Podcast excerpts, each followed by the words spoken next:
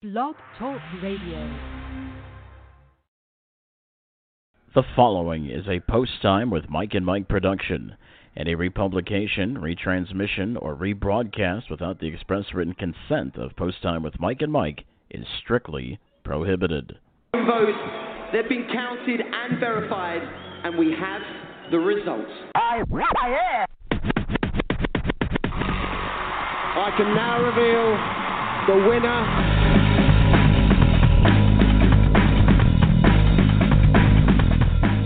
2016 Post Time with Mike and Mike Awards are brought to you by Bet America. It's time to play the Bet America way. The Stable.ca, an affordable way to own a racehorse through fractional ownership. New vocations.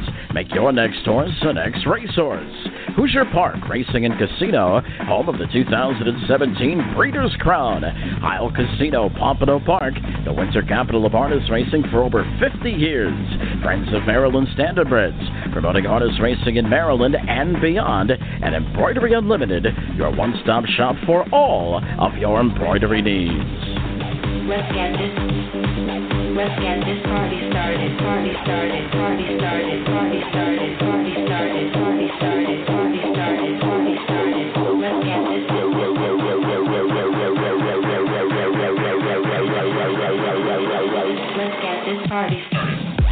Started.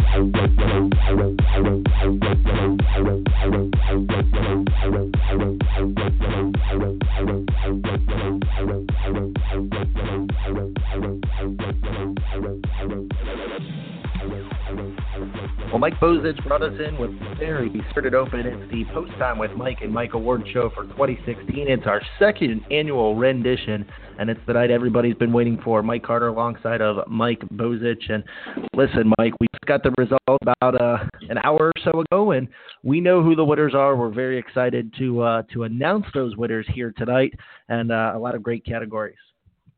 Boy, certainly, this is the show that we've been waiting for. I guess you could call it the granddaddy of them all, Mike, or any cliche that you want to use, because it was one year ago, not quite today, because we did our award show a little bit later on uh, in the year last year, but it was one year, close to one year to the day, uh, a month or two before that, that we actually decided to put this show on the air, and it's been a labor of love. And this is kind of like our Kentucky Derby, our Super Bowl, what we'd look forward to the second annual Post Time with Mike and Mike Awards. And Mike, I guess we could start this show by trying to explain a little bit about what the Post Time Awards are. And obviously, there's a lot of different awards out there. You have the the uh, Ushwa Awards, and you have the Dan Patch Awards, you have the O'Brien Awards. I mean, just a lot of different awards uh, that are given out to uh, harness racing's, uh, and certainly deserving uh, people of harness racing. But uh, our awards are kind of tailored around people that uh, in in horses, like like for example, the Small Stable of the Year, the Horsewoman of the Year,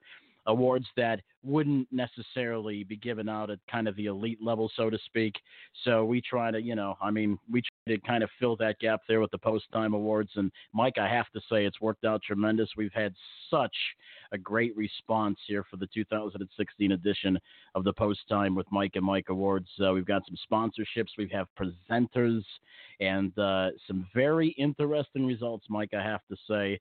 Uh, but before we get into it, I know we've got we want to get this ball rolling because we're certainly jam packed on this show. But Mike, uh, we did have a third party uh, take a look at uh, our voting results, and th- we kind of did it a little differently uh, this year than we did last year. Can you explain a little bit about that? Yeah, last year we uh, introduced a third party to kind of take a look at our results and uh, you know make sure that uh, all votes were legit. Unfortunately, we did have several votes that were duplicated and removed, but we are very excited to announce we doubled last year's number, Mike. Uh, we had just over 1,200 uh, unique votes, and uh, what we're, uh, we're very excited about that. We're thankful that uh, everybody took the time out of their busy schedules to vote. We allowed a couple extra weeks. Uh, we only had a week to put this together last year, and uh, we're, so we're thankful that uh, that third party removed all the duplicates. So it's been a fair process, and we will uh, announce the vote totals immediately following this program. We're going to send a press release out to all the major uh, networks and uh, make sure that uh, we are 100% transparent. See all, all the years, percentages, all of that stuff. That's coming up uh, after the show. All right. When we come back, it's going to be the first of our six awards. We're going to announce the upset of the year that's coming up on Post Time with Mike and Mike, presented by Bet America. Don't go anywhere. The show is just getting started. Hey, I'm Chantal Sutherland Kruse and want to tell you all about BetAmerica.com. It's the coolest place to bet on horse racing on over 200 racetracks from America and around the world. New players receive a 100% bonus on your first deposit, up to $300. That's the best sign up bonus available today. It's time to play the Bet America way.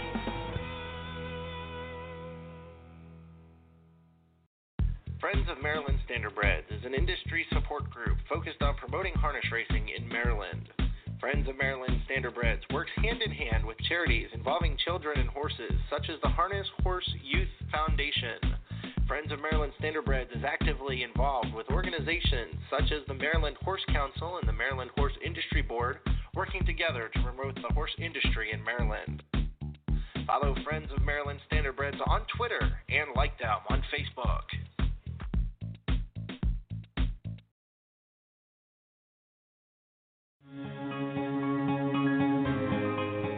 In 1990, Virgil Cook, a prominent local businessman and longtime resident of Anderson, Indiana, donated 110 acres of commercial real estate to the city for the sole purpose of developing a parimutuel racing facility. In 1992, Churchill Downs Incorporated announced plans to purchase Indiana's only parimutuel license from the Anderson Park Group headed by Lou Carlo and open a racetrack on the site of the land donated by Cook. It was the first racetrack outside of Kentucky owned by Churchill Downs since 1939. In February of 1994, a contract was signed for the construction of Hoosier Park. The construction of the facility cost approximately $13 million. On September 1, 1994, the track opened. A crowd of 7,600 plus came to the grand opening of the Standardbred season. Churchill Downs sold Hoosier Park in April 2007 for $8.2 million to the Centaur Group. Legislation was passed shortly after 2007 to permit slot machines at both Hoosier Park and Indiana Downs in neighboring Shelbyville, Indiana. Hoosier Park has become a powerhouse in the sport of harness racing. Hoosier Park, along with the state of Indiana, has become a prime destination to race, own, and breed standardbreds. Hoosier Park is also home to the prestigious Dan Patch Invitational. Year in and year out, features the best pacing standardbreds the sport has to offer. Always be Mickey. There to the outside. Freaky Feet Pete. Flushed out and challenging in seconds. Wiggle it, jiggle it, and T will wait for the passing lane as they pass three quarters at 122 and 4. On their way home in the Dan Patch. Always be Mickey to the inside. Freaky Feet Pete to the outside. Wiggle it, jiggle it, still waiting. It ducks down to the inside. They've less than an eighth of a mile to go. Always be Mickey. Wiggle it, jiggle it to the inside. To the outside comes Melmora. Widest of all. All bets off to the wire. Wiggle it, jiggle it wins the Dan Patch at 149 and 1. The action will be hot and heavy in 2017 at Hoosier Park as Indiana's Pioneer Parimutuel facility will host the 2017 Breeders' Crown, the 34th edition, October 27th and 28th. Event registrations begin in March 2017. For more information, log on to their website at HoosierPark.com. Once again, that's HoosierPark.com.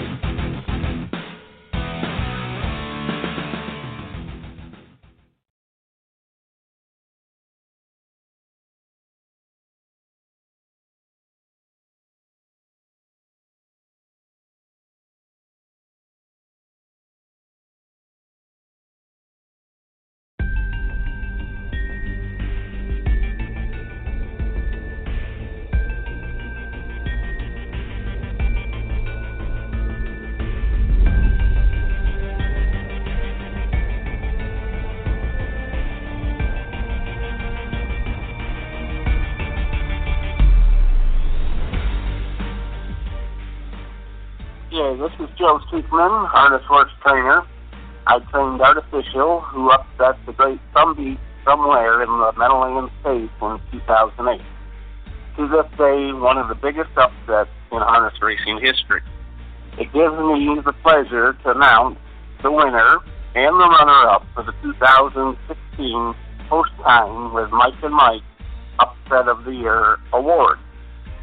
Let's take one final look at the nominees. First, Shamballa, shocking win in 216 of the U.S. Championship at the Meadowlands against great horses like Wiggle It, Jiggle It, and Always Be Mickey. Second, Evening Pleasures win in the 216 Molson Pace at the Western Fair. Third, I'm a Crazy New Yorker win at 102 to 1 against New York sired trotters at Saratoga. Fourth, Lionel's victory in the 216 Prix de Paris, spoiling Bold Eagle's chance of winning the French Triple Crown. And finally, Diamond Prince's 44 to 1 win at Pompano Park, prompting a high five jackpot payout of $182,000 to one patron.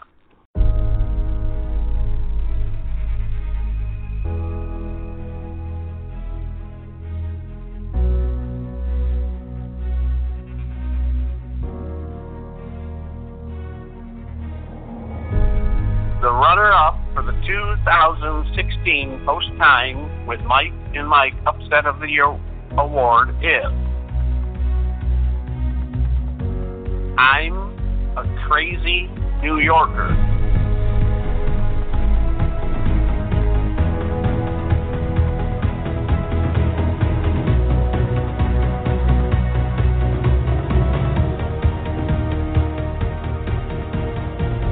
The winner of the 2016 Upset of the Year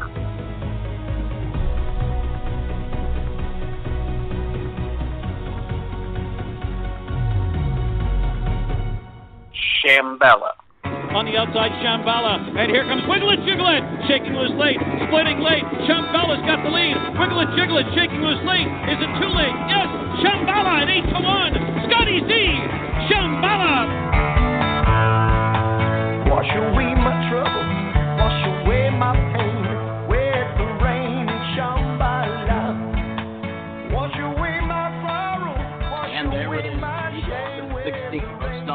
with Mike upset of the year. Shamballa in the 2016 U.S. Pacing Championship. Right now, we're joined by regular driver Scott Zeron of Shamballa. Scott, first of all, congratulations. And I know you have to relive that race in your mind uh, quite frequently. Yes, I've watched that race a lot, so uh, I know the race call off by heart. Tell us a little bit about uh, Shamballa and through the year in 2016. I mean, this was a horse, obviously, that had to face the likes of Wiggle It, Jiggle It, and always be Mickey on a pretty consistent basis. But uh, there were certainly times where uh, raced just as big, if not bigger than them, too. Yeah, and you know, t- heading into this year, my dad never really intended on chasing all those big horses. You know, he was very content with just staying up in Canada, racing in the Open, and then uh, in the, the Canadian Pacing Derby.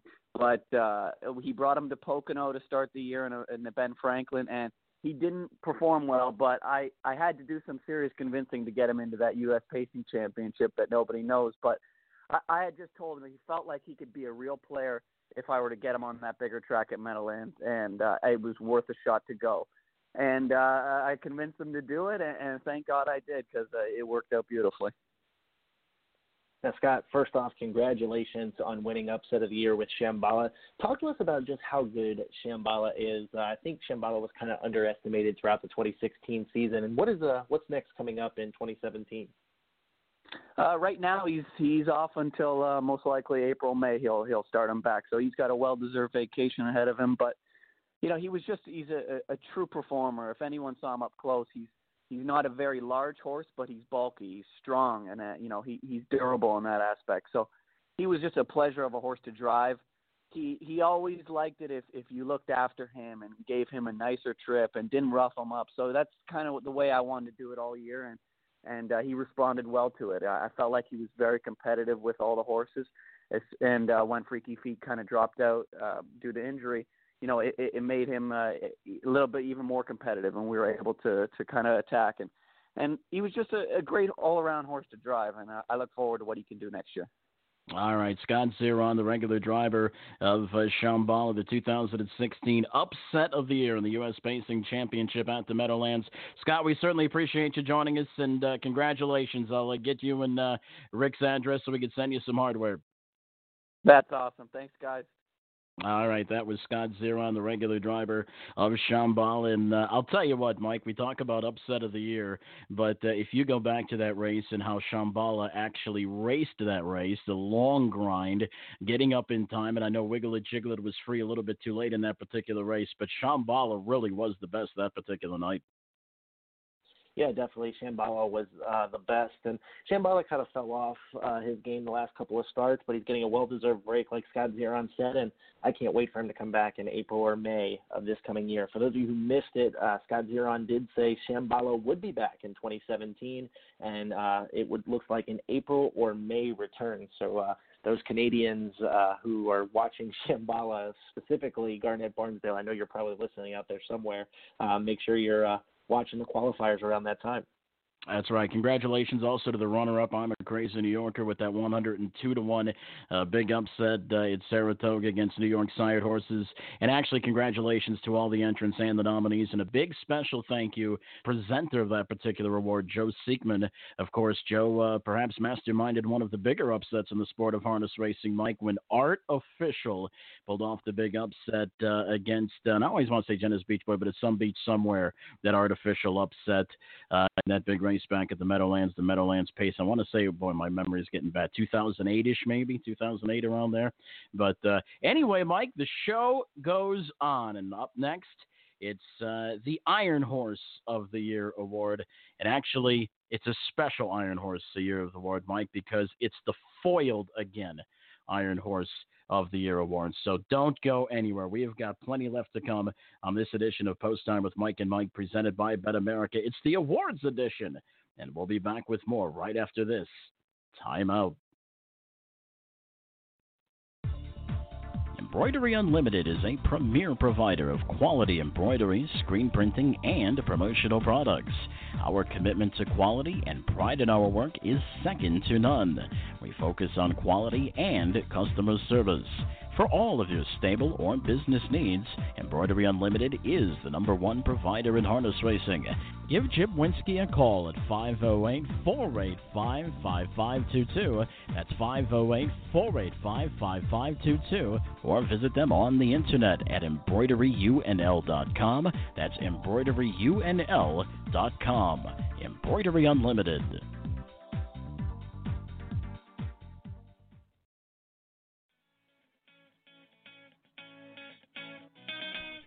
Here at the stable, our mission is to provide fair market for owners of yearlings while giving investors the most informative way to purchase all of or part of a horse.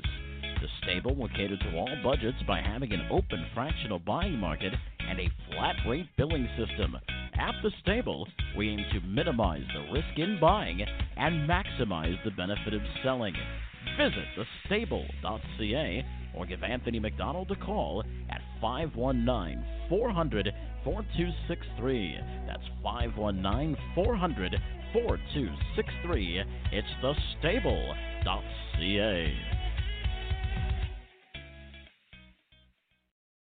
The sensational Sweet Lou is standing stud at Diamond Creek Farms for a stud fee of only $7,500. As a two year old, Sweet Lou set and still holds the world record for two year old paces on a mile track that sensational mark of 149.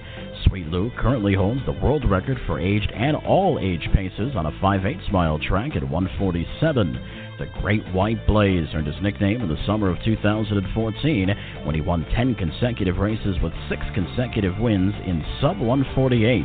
He is the only pacer in harness racing history to achieve this feat. One of Sweet Lou's most thrilling victories includes a second over in the William Haughton Memorial in 147 1 in July of 2014 The First two books sold quickly for Sweet Lou's in his third year. Don't get shut out. Visit DiamondCreekFarm.com. The Dan Patch and O'Brien two year old Colt Trotter of the Year, Southwind Frank, is standing at Diamond Creek Farm for the low stud fee of only $10,000. Southwind Frank won the 2015 Breeders' Crown for two year old Colt Trotters. Also, many memorable wins on Southwind Frank's resume, including the Old Beale, Peter Haughton Memorial, William Wellwood Memorial, and the Colonial Trot. Southwind Frank set stakes records during his wins in the International Sire Stakes and New Jersey Sire Stakes. Southwind Frank finished in the top three in 24 out of 26 races during his career. For more information, visit DiamondCreekFarm.com. Foiled again, past the finish line in 148 flat, a new world record. Maybe four or five times we've written him off throughout his career. Just an unbelievable racehorse. The champ is here! Foiled again! Golden receiver! They're slugging it out, and it's foiled again! Foiled again, foiled again, showing his class, foiled Foiled again. Take a good look at foiled again. You'll never see another one like him. He ain't got nothing left to prove. Booking up with harness racing's heaviest hitter. Foiled again is coming to him on the outside, and it's Shingra. And foiled again, brushing up to grab the lead now. Trying to last a first sweep is Jake Hanneman here on the far outside, but foiled again has got the jump on him, and foiled again. Foiled again wins by two lengths over era and Arthur Blue Chip in 150.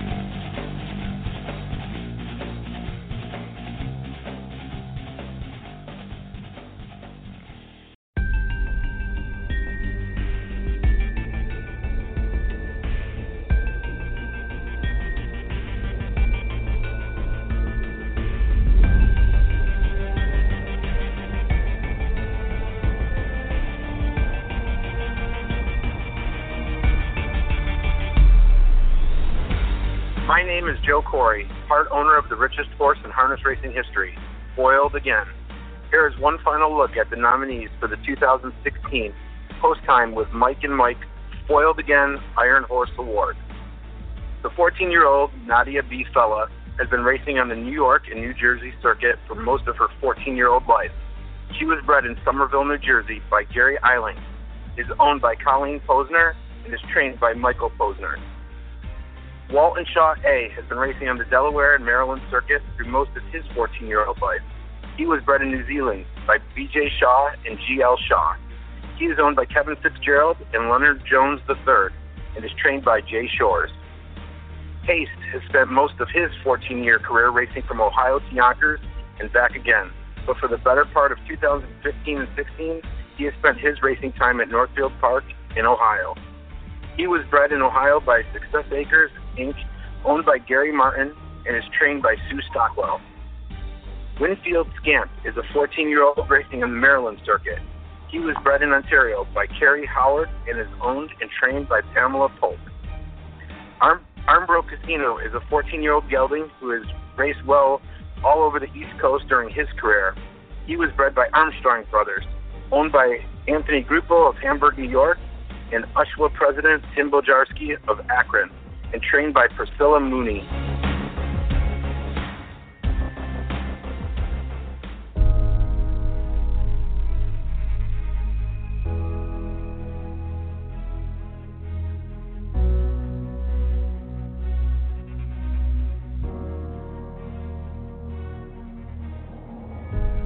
The runner-up for the 2016 Post Time with Mike and Mike foiled again Iron Horse is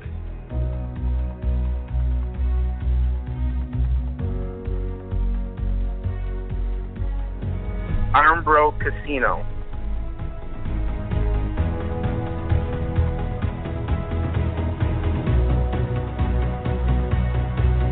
The winner of the 2016 Post Time with Mike and Mike, spoiled again Iron Horse is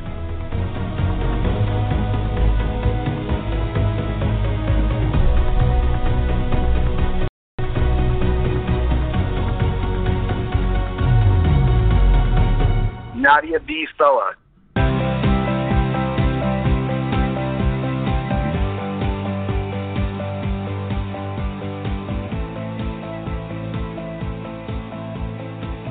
And there it is. Thank you very much, Joe Corey, part of the JJK Stables and ownership interests of the Great Foiled again. The 2016 Post Time with Mike and Mike Foiled again. Iron Horse of the Year is Nadia B. Fella. And right now we're joined by Michael Posner of Team Nadia B. Fella. Michael, welcome into the program, sir. Congratulations. Well, thank you very much. Uh, I accept it on her behalf. Tell us a little bit Um, about Nadia B. Fella. I know the horse is 14 years old, has been racing at Freehold, just one of those nice, uh, good old lunchbox horses that uh, seems to give well, 110% let me tell you about her. Nadia, uh, Nadia's mother died at the time of her birth, and she was raised by a Palomino. At the same time, a, a young man who worked for me, a fellow named George Barsa, his mother died at the same time. And he asked me, in tribute to his mother, if he could name the horse after his mother. His mother's name was Nadia Barsa. So here we have Nadia B. And he has taken care of her for the 14 years that she's been around. Now, Nadia was never really a great racehorse. She never made a lot of money.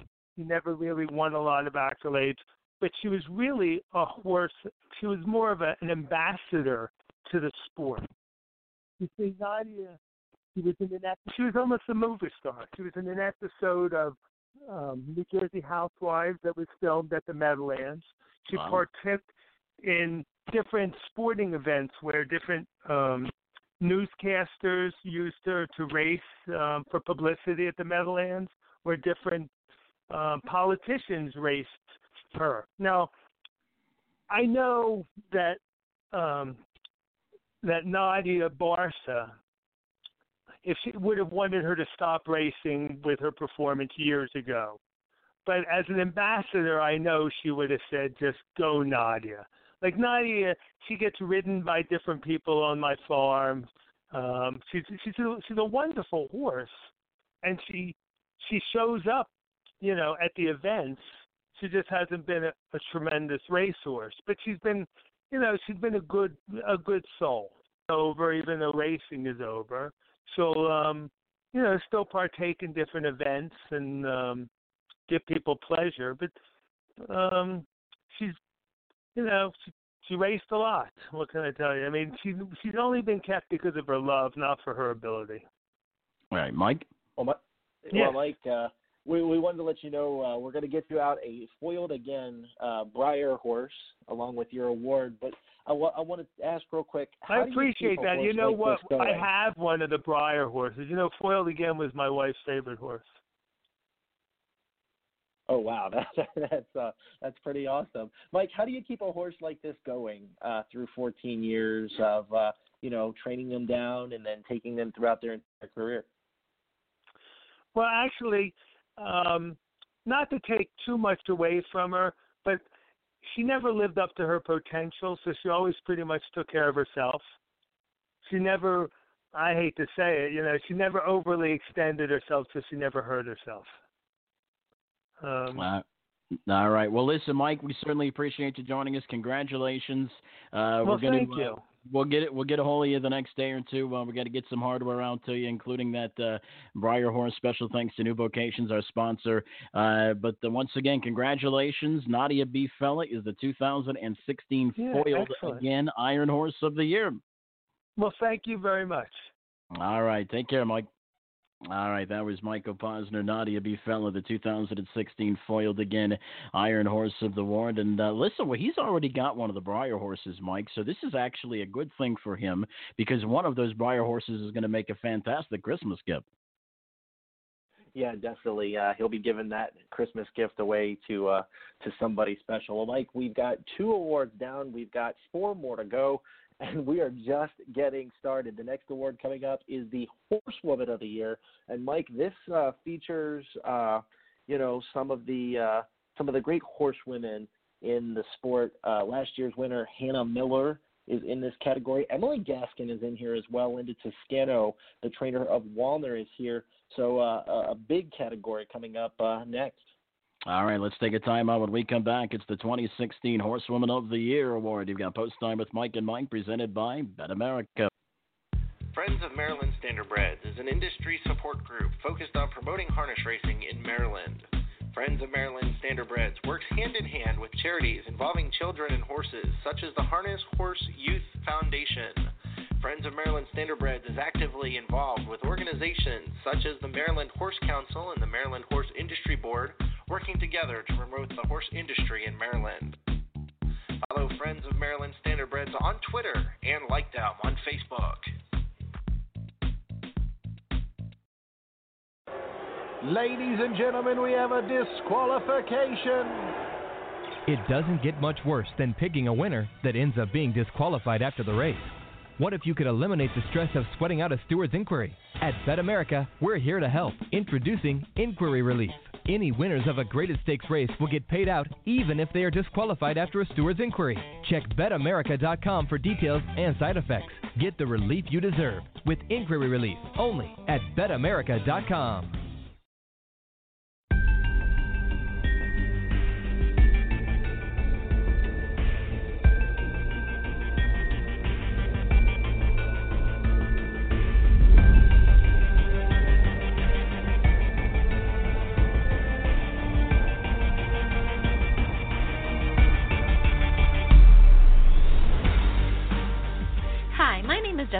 I'm Michigan Harness Horsewoman and a part of the Post Time with Mike and Mike broadcasting team.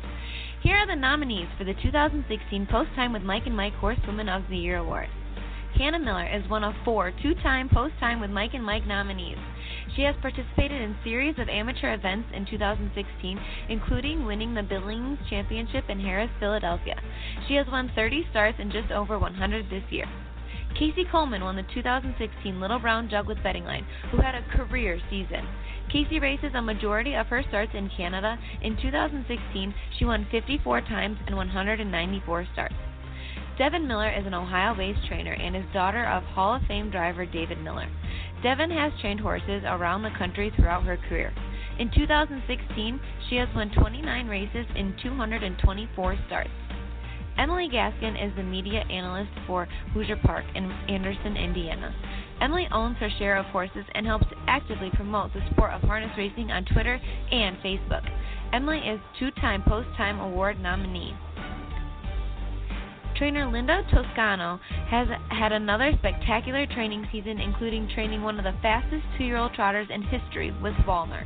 Linda has raced all over in 2016, including sporting her champion horse Market Share, who is coming off of a win at the Meadowlands. In 2016, Linda had just under 700 training starts and has won 132 races.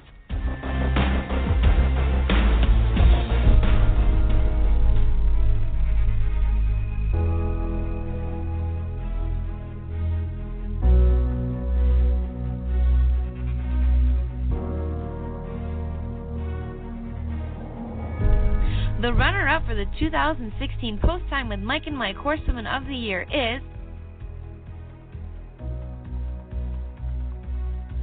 Hannah Miller.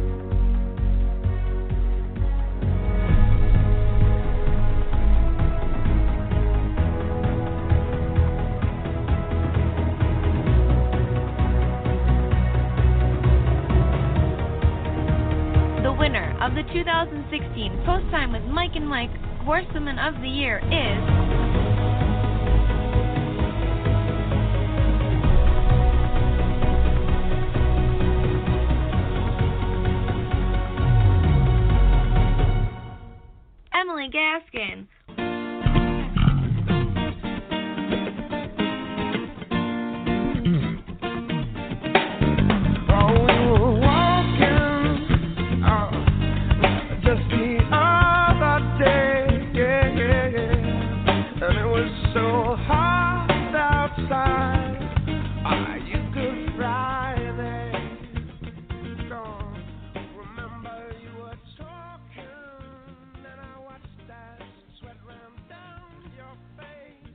heard it here. Emily Gaskin is the 2016 Horsewoman of the Year. Emily Gaskin joins us now.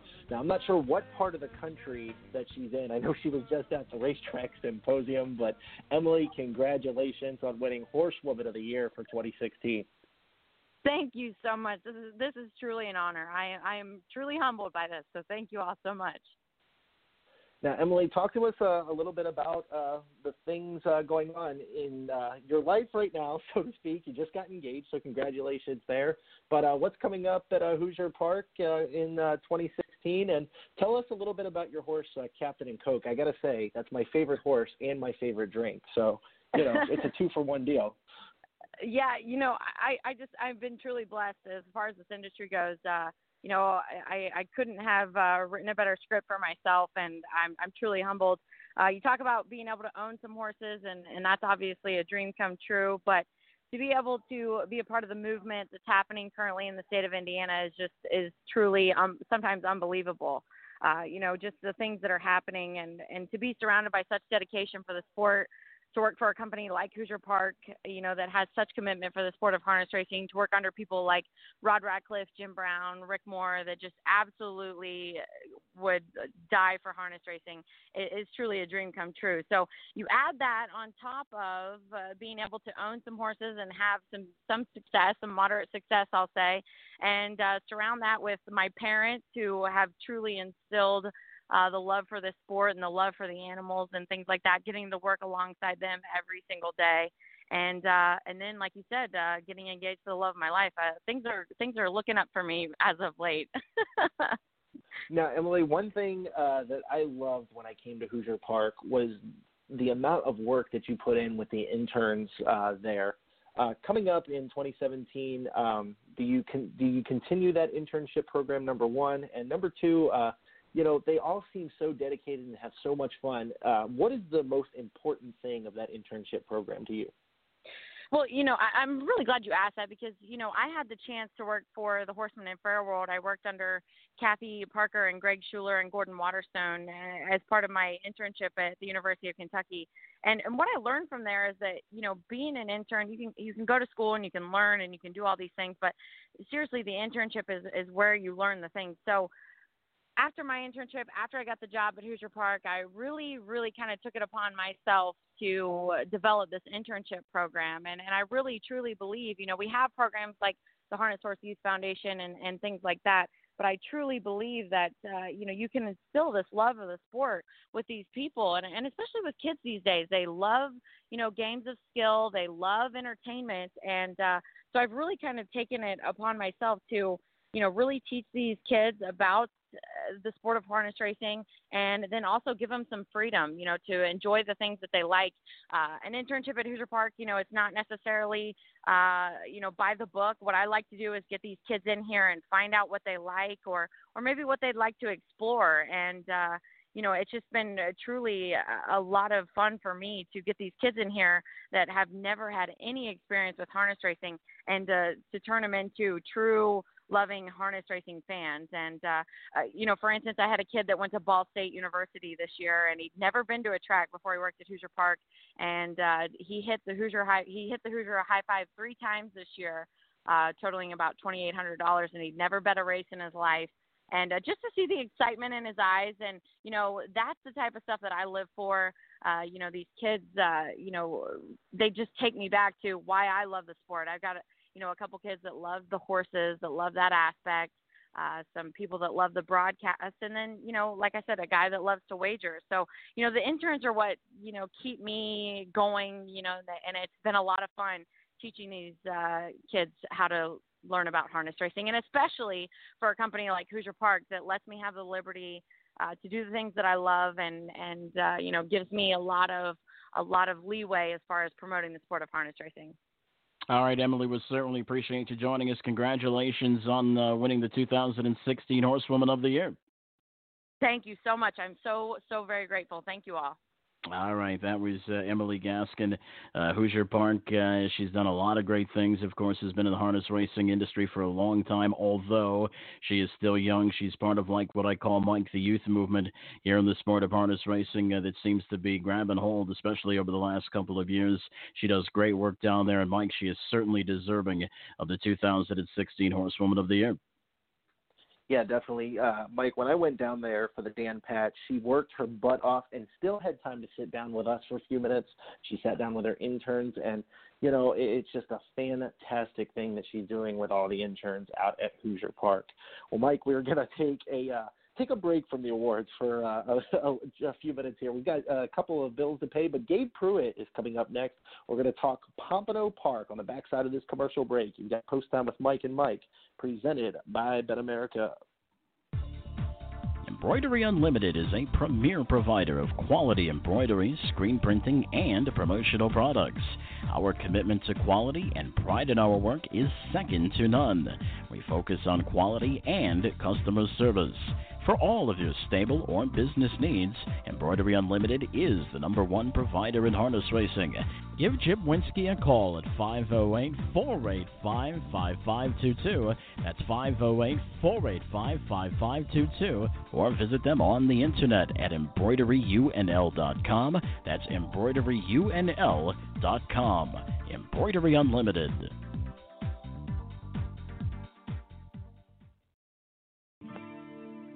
The New Vocations Racehorse Adoption Program places retired racehorses into approved monitored homes and transitions them into second careers. New Vocations has placed over 350 retired standardbreds the past three years. They are now accepting horses from all racetracks in the United States. New Vocations has facilities in Ohio, Kentucky, and Pennsylvania and is expanding to New York. To learn more, visit newvocations.org and on Facebook at New Vocations Racehorse Adoption Program. Hello, this is Kayla Straw, and I'm here to tell you all about BetAmerica.com. It is the fastest growing legal, safe, and secure website to place all your bets on horse racing. BetAmerica covers over 200 racetracks from North America, the UK, and my home country, Australia. New players to BetAmerica receive a 100% bonus on your first deposit up to $300. That's the best sign up bonus available today. It's time to play the Bet America way.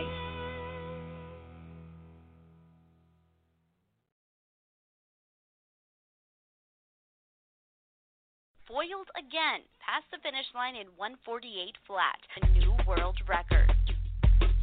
Maybe four or five times we've written him off throughout his career. Just an unbelievable racehorse. The champ is here!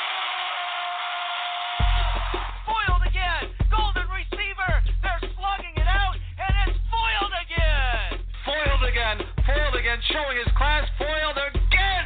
Ho, ho, ho. Tough, tough, tough, tough. Foiled again. Take a good look at foiled again. You'll never see another one like him. He ain't got nothing left to prove. Booking up with harness racing's heaviest hitter. Foiled again is coming to him on the outside, and it's Shingra. And foiled again, brushing up to grab the lead now. Trying to last a first sweep is Hanneman here on the far outside, but foiled again has got the jump on him, and foiled again. Foiled again wins by two lengths over Jake Hanneman and Arthur Blue Chip in 150.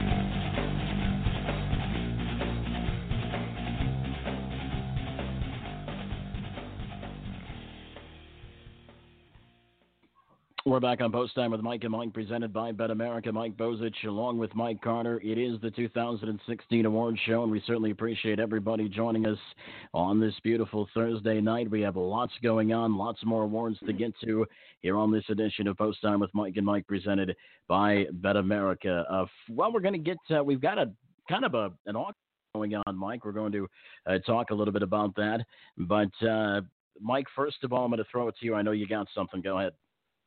Yeah, we uh, we understand that there's an issue uh, with post time with Mike and Mike.com via uh, listening to the show. We've got several reports that people are having problems listening on their mobile devices. If you're having problems, we do have a link on our Twitter page. It seems to be working. Uh, post or excuse me, blogtalkradio.com backslash pt Mike and Mike. So it's blogtalkradio.com backslash pt Mike and Mike. And if you're still having issues, feel free to send us a message so we can try to correct it uh, before the show um, before the show is over. Uh, but we want to make sure everybody who wants to listen has the uh, has the chance to. Okay, and uh, like I say, I mean this is going to be archived too, so uh, you know you can uh, listen on the archive on the Bet America Radio Network or at uh, posttimewithmikeandmike.com. A lot of times, Mike, there are issues with uh, Blog Talk Radio itself, and uh, Mike, if that's the case, it's kind of out of our control. But uh, you know we'll keep trudging on here, and like I say, I guess that's the great thing of the archive and on demand, and you know hopefully they can have their problems rectified soon. But yeah, keep Mike Carter up to date on the Twitter. He's man on the social media. Uh, we do have an auction going on, Mike, and I do want to mention that it's on our Facebook and our Twitter page, and it's for a very good cause. Uh, post time with Mike and Mike in partnership with uh, our good friends of uh, Maryland Standardbreds. I should say our good friends at Friends of Maryland Standardbreds, FOMs uh, that they're no- how they're known in the social media world. But uh, we're auctioning off a pair of autographed Dave Palone covers with 100 uh, colors, with 100% of the proceeds going to the Brain Braveheart program to help homeless veterans uh, at Christmas time. Bidding is open on our Facebook page under this thread, or it's also pinned uh, at our Twitter uh, page, which is PT Mike and Mike One. Bidding is now open and will close on Saturday, December 10th at midnight. And for more information on exactly what the Braveheart program is and what they do, visit them online at braveheartwriting.org. Once again, uh, this auction will be closing uh, December 10th at midnight Saturday, and you can bid on our social media pages, Facebook and Twitter, Mike. So it's a very good cause, and that's in cooperation with our good friends at Friends of Maryland Standardbreds, Mike. Yeah, definitely. And we've also got Mike a pair of Montreal tu- Montreal Tug Montrell Teague gloves that we want to try to give away at some point tonight. We were supposed to give them away like eight months ago at the Breeders' Crown, and uh, that's you know total sarcasm by the way about eight, it being eight months ago. It was only a month and a half, but but uh, we do want to try to give those away tonight at some point uh, throughout this uh, throughout this program. So we got some stuff there as well. Well, Mike, we've been talking South Florida racing with our good friend, the chalk master, Gabe Prewitt, and we're going to bring Gabe in now. Gabe, listen, we can't start any of these segments without uh, busting your chops a little bit. Well, that's just the way it goes. That's uh, there's nothing wrong with that whatsoever. All right, I Gabe. hope, I hope uh, Bet, America, about Bet America does not mind, by the way. I rented the same tux for this award show uh, tonight as the uh, Beanie Awards tomorrow night. Listen, I wouldn't put it past you that you would rent the same tux uh, for two nights in a row because uh, the pick four you hit last night was worth what two dollars and twenty cents or something like that. Hey, no, we've had some uh, monster payouts uh, here lately. What a great week of racing we had, guys. Uh, we had uh, two cars that could not be any more different. Uh, in fact, last night uh, was just a complete chalk fest. We had a huge pick five pool, uh, almost twenty three thousand dollars when it was all said and done. But uh, a lot of favorites throughout the sequence. Still a nice payout, well over two hundred and thirty dollars. Night before that, we had ten races on the card, one betting favorite. Every single uh, other winner paid double digits or more. Probably one of the best nights of uh, overnight racing I've seen down here in the last few years. We had several finishes with uh, four and five horses across the track. It was just a, a fantastic night of racing on uh, Tuesday. And again, we had monster payouts all night long. Now, Gabe, talk to us a little bit about what's coming up uh, this week. Now, you've had you guys have had some monstrous races with Prairie Sweetheart Racing, and uh, of course Pinocchio being around. Talk about us a little bit about what's coming up this week. Well, we're actually going to uh, five nights per week now. So Saturday will be our first uh, Saturday program of the uh, season. We've got uh, fun even on Saturday.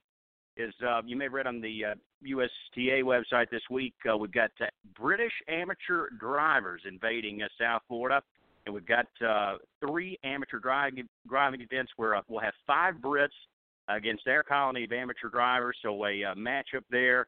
Uh, that should be a really fun event. Um, we have one of the best um, amateur driving clubs, actually, guys in um, in all of racing for that matter. A lot of guys here locally, and uh, really strong colony of amateur drivers, and they uh, contribute all their uh, purse earnings to a charity. I think they donated well over $170,000 to uh, South Florida Charity. So great cause.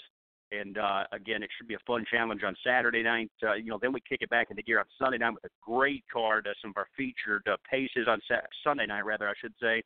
And then um, Monday, Tuesday, we just drew four today. We've got nine back on Monday night, and we've got uh, a nice ten race card on uh, Tuesday. So uh, again, we're now trying to sustain uh, five nights per week, but uh, should be fun. Now, Gabe, talk to us a little bit about uh, some of your. I don't want to call them the pools because that's not really what I'm going at here. Let's talk. Let's talk carryovers. Uh, your pick six uh, seems to be doing pretty well uh, at Pompano Park. I know you guys have been testing that out, kind of seeing you know where it goes. How has that been working out for you guys? Well, you know, the Pick Six, uh, obviously uh, in the, in the harness industry, not as popular as the uh, thoroughbreds, but uh, yes, we we like to uh, consider ourselves uh, the carryover capital of the world, for that uh, matter, especially on the uh, harness side of things, because night in, night out, guys, no matter which night you tune in, we're almost always going to have a couple of carryovers. For that matter, we've got, uh, of course, the jackpot high five in the last race, but uh, otherwise, we've got. Um, you know, a pick five, a pick four, a pick six. We've got the Pentafecta in the fourth race every night. And the pick six is a bet that, uh, yes, that was um, something I wanted to add in this year. I wanted to test it, see how it's gone. It's actually started off very slow the first month. Uh, we run like a two night per week schedule. But um, in fact, last night, um, it's really started to gain in popularity. We had just a, a two night carryover last night, so which a lot of times uh, with only two nights in a pick six, you know, you're looking at maybe a thousand bucks in the carryover. Well, the carryover was nearly three thousand into last night, and they bet uh, a good amount into it last night as well. Uh, well over three thousand new money in it. And again, that was only the third night of it, so I really, uh, I'm very happy with the progress it's made. It's one of those bets that, um, again, it's going to start off a little slow, but uh, if you do get that uh, lucky scenario where it's carried over three or four consecutive nights, uh, you could be staring at a home run type pool. You know, wouldn't shock me if uh, that got up to uh, you know fifteen twenty thousand dollars very quickly, especially when we're in the winter here we've got such competitive racing, uh, night in night out. And I really like the structure of our pick six as well. I think uh, horse players will uh, really like it because it's only a 15% takeout, guys. That's the lowest I've ever heard of at a pick six. Uh, typically a higher takeout wager, but we only take 15% on it. And we do pay a consolation if no one has all six. So we pay uh, 25% of the uh, net pool to whomever has the most winners, and then of course 75% gets added to the carryover. So uh, that way, if you uh, do put up some money and you invest a little bit, you know, even if you miss it, uh, you're still rewarded. In fact, um, Tuesday night, five of six got you uh, 500 bucks. So it's pretty nice to miss a bet and still get nearly $500. Yeah, definitely. Uh, Gabe, talk to, real quick. I want to talk about the Over the Hill gang uh, for seven-year-old and up trotters. Where did where did you guys come up with this race? Uh, this looks like a fun little event coming up on December the 13th. You know, it is a fun event, and, and actually, it's a class that we, uh, or at least for the last couple of years, we've been able to fill uh, every single week. You know, we've tweaked the conditions slightly. Uh, this week, it's seven-year-old and up. We've got the seven in there. Uh, but it's been a, a fun event and a very competitive event. I mean, when you look at some of the career earnings, uh, Mike, with some of these trotters, I mean, they're eight, nine, ten years old. They've all got uh, tons of back class to them. You know, it's nothing to see um, three, four hundred thousand dollars on several of their cards. You know, your trotters that can still go. I mean, you're looking at uh, trotters that have marks 55, 56 and change. Uh, so to call them uh, over the hill may be um, at least somewhat, I guess, accurate just in terms of uh, age. But they're still very competitive and it's one of our uh, most competitive classes week in uh, week out. So uh, it's been fun, and uh, we are very fortunate that we get a lot of uh, trotters in general here in South Florida. In fact, uh, I would have to think we write uh, percentage-wise an extreme amount of trots. It's a great place to bring a trotter uh, because we just have a ton of uh, leverage on the class ladder. Uh, here in South Florida, so uh, it's a fun class, and um, yeah, this week I believe it's for seven-year-olds and up, and um, you know, week in week out, it's great to uh, to see them mix it up. Well, Gabe, listen, we uh, we have a blast talking to you each and every week, and the British are coming uh, this week, and we're uh, we'll be excited to cover that and recap it uh, coming up next week. Well, Gabe, uh, we hope that you're enjoying the award show. Uh, unfortunately, Diamond's Diamond's Princess did not win the upset of the year, but it's hopefully you're enjoying listening to it anyway. You know, congratulations all the winners, guys. I certainly am uh, enjoying listening to it. Uh, it's some well-deserving winners so far. As far as that upset of the year, again, whoever cashed that uh, high five ticket for about 140,000, I don't think they're overly concerned with it. so they still get to uh, They still get to sit on that uh, big score. Speaking of big score, guys, before I go, we always talk about uh, a nice payout. The Pentafecta here the other night, fourth race. You got to pick the top five finishers.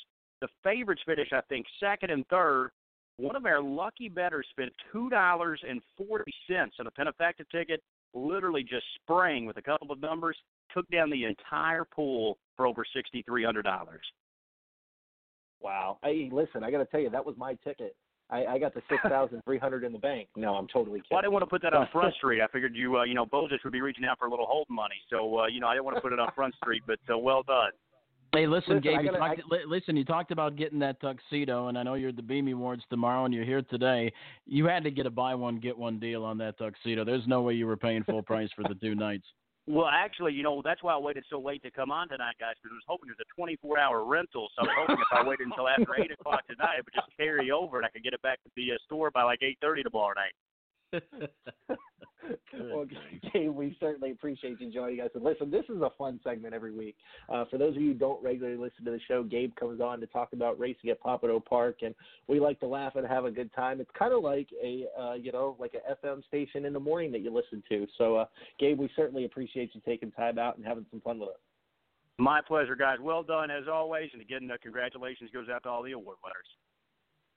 All right, that was Gabe Prewitt from Pompano Park. He's the new director of racing and the old track announcer. I'm just, you know, he's not the old track announcer; he's the current track announcer at Pompano Park. Well, Mike, we've got a lot more coming up. Uh, Anthony McDonald is coming up here in just a little bit. We've also got the race fan of the year, small stable of the year, and race call of the year. We still got three awards to go, and we still got another hour to go. And Mike, where did this last hour go? I, I I'm looking around trying to find it. It's not here. It's unreal how quickly this last hour went. You know, certainly. I don't know about you. I was playing technician. You know, I got to tell you, that's a little bit above my pay grade. I might have to get extra for uh, playing technician. Usually, that's your department. Yeah, you know, usually uh, you're the technologically challenged one, and I'm the one over here trying to fix it. Tonight, you're the one fixing it, and I'm over here slapping myself in the head trying to figure it out. Well, you know what, Mike? The old age old adage: when there's something wrong, just turn it off and turn it back on. That seems to work for me. So that's what I do. In the old days, when you used to have the old tube TVs, when they used to start to to go out, you, that, you used to have to bang it on the side. I mean, that's before your day and age. But I mean, before remotes, when you actually had to get up to turn the channel and sit back down, and you know, that's when uh, that's when commercials were were relevant. Now, now you could just kind of change it with the remote control, and you know, kind of get don't have to watch the commercials. Li- Listen, they they're people are uh, you know they they turn it off when our commercial comes on. So, you know, Yeah, totally we'll see. kidding about, about anyway, anyway, Mike, I know we got our. I think we have our website uh, issues resolved. Uh, but so I want to uh, recap this again. Once again, this is on our Facebook and our Twitter page. It's for a very good cause. It's post time with Mike and Mike in partnership with uh, certainly a friend of the show, and that's friend of Maryland Standardbreds. We're auctioning off a pair of autographed Dave Palone colors with 100% of the proceeds going to the Braveheart program to help the homeless veterans at Christmas. Bidding is open on our Facebook page under this thread or on our pinned Twitter post at PT Mike and Mike One. Bidding is now open and will close on Saturday, December 10th. So you have a couple of days, and uh, we've already got a, a bid from uh, Raymond Lance. Uh, Mike is in the running for the Race Fan of the Year. As a matter of fact, we're announcing that award winner next, but he already started the bidding at 200. So uh, if you uh, want more information, uh, visit them on their website. It's braveheartwriting.org. They do great things over there, Mike. Once again, that's www.braveheartwriting. Wait a minute. Heartwriting. braveheartwriting.org. There we go. Are you are, are you okay over there? I don't know. You know, listen. Do I need to come down to or uh, to uh, Elkton, Maryland next year to do the show? Absolutely not. We're we're we're in fantastic shape. We couldn't be any better. We could not be any better. Listen, let's take a time out. Let's reset things, Mike. You want to reset things? Yeah, let's reset. Let's uh, let's let's kind of rewind things a little bit. Uh, the upset of the year went to Shamballa. Uh, Scott Deeron was on and said that Shamballa would be back in April or May. Uh, the Canadian-based horse is looking to make a 2017 return. Mike Bozich.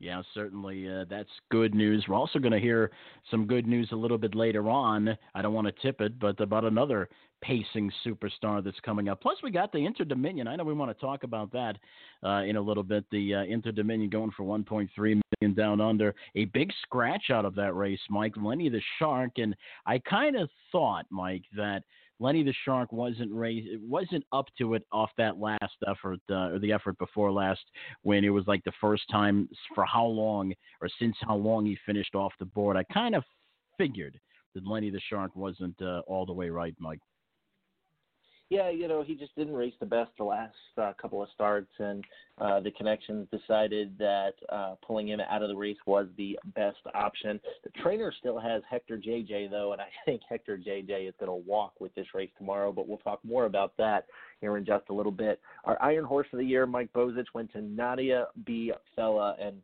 we want to thank uh, all the connections of Foiled again for sponsoring uh, that award. Yeah, the Foiled Again Iron Horse Award. And of course, uh, good friends at New Vocation is going to donate a Breyer horse. So that's going to go to the inaugural uh, Foiled Again Iron Horse uh, Award of the year. Well, actually, the inaugural time or the first time that it was named after uh, the great Foiled Again. So uh, congratulations uh, to Michael Posner and company, Nadia B. Fella. A great backstory on that horse, by the way. Mike might have to put on the archive and listen to that once again. A great, great story. Yeah, definitely. It was a fantastic story, and uh, you know, it, it's just we're we're so thankful that uh, we're able to honor some of these horses that maybe uh, don't get honored on a regular basis. Well, Mike, uh, the horsewoman of the year, this was a fun one. Emily Gaskin from Hoosier Park. She was a lot of fun to talk to just a little bit ago. Yeah, certainly a well deserved award. Hannah Miller came oh so close. Uh, she was the runner up. She was uh, last year's Horsewoman of the Year, but congratulations to Emily Gaskin. Boy, she works very, very hard. And they've got the Breeders' Crown coming up in 2017, Mike, and that's going to be a fantastic thing. We are going to be there live covering all the action of the 2017 Breeders' Crown right here on this very program. So, congrats to Emily, certainly, for a job well deserved. We have more more awards coming up on this very special award edition of Post Time with Mike and Mike. The Race Fan of the Year award is on deck. We'll be right back. Ladies and gentlemen, we have a disqualification. It doesn't get much worse than picking a winner that ends up being disqualified after the race. What if you could eliminate the stress of sweating out a steward's inquiry? At Bet America, we're here to help. Introducing Inquiry Relief. Any winners of a graded stakes race will get paid out even if they are disqualified after a steward's inquiry. Check betamerica.com for details and side effects. Get the relief you deserve with Inquiry Relief only at betamerica.com.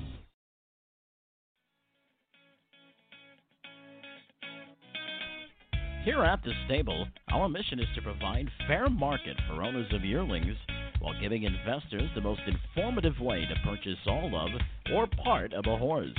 The stable will cater to all budgets by having an open fractional buying market and a flat rate billing system. At the stable, we aim to minimize the risk in buying and maximize the benefit of selling. Visit thestable.ca or give Anthony McDonald a call at 519 400 4263. That's 519 400 4263. It's thestable.ca. The sensational Sweet Lou is standing stud at Diamond Creek Farms for a stud fee of only $7,500. As a two year old, Sweet Lou set and still holds the world record for two year old paces on a mile track with that sensational mark of 149. Sweet Lou currently holds the world record for aged and all age paces on a 5 8 mile track at 147. The Great White Blaze earned his nickname in the summer of 2014 when he won 10 consecutive races with 6 consecutive wins in sub 148. He is the only pacer in harness racing history to achieve this feat. One of Sweet Lou's most thrilling victories includes a second over in the William Haughton Memorial in 147 1 in July of 2014. The first two books sold quickly for Sweet Lou's in his third year. Don't get shut out. Visit Diamond Creek Farm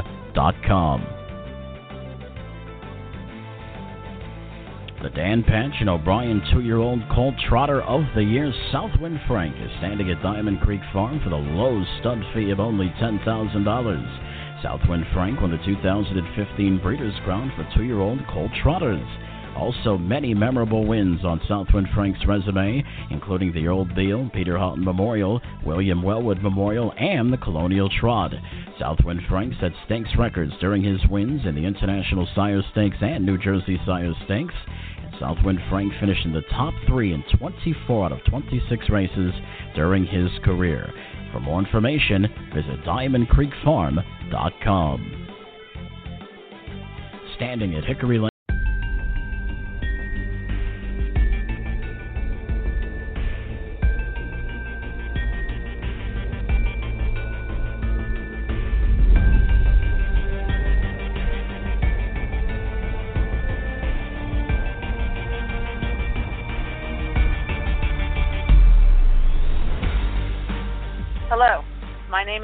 Ruddick. I am a horsewoman and was a friend of Ted Barkus, who this award is named after. Unlike most I have met in the business, Ted was not an owner, trainer, or driver. He was simply a fan of our sport who happened to live in the best place possible to be a fan of harness racing, the home of the Little Brown Jug, Delaware, Ohio. Ted passed away last year from pancreatic cancer. It gives me great pleasure to present this award, the 2016 Ted Barkus Race Fan of the Year. Let's take one final look at the nominees.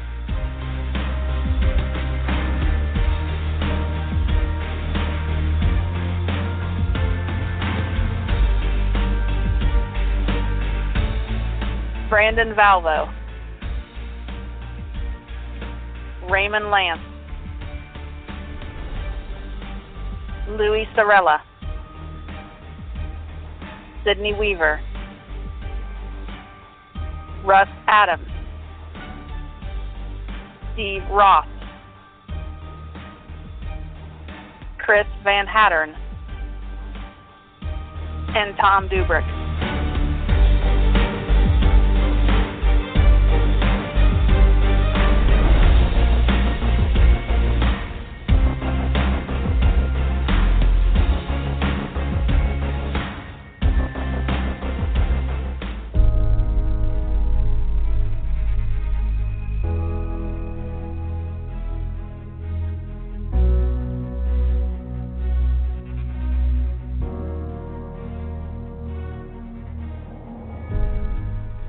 And the runner up for the 2016 Ted Barkus Race Fan of the Year award is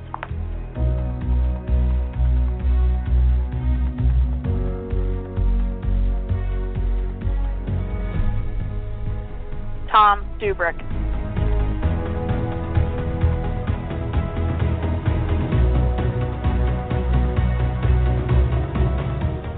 And the winner of the 2016 Ted Barkus Race Fan of the Year award is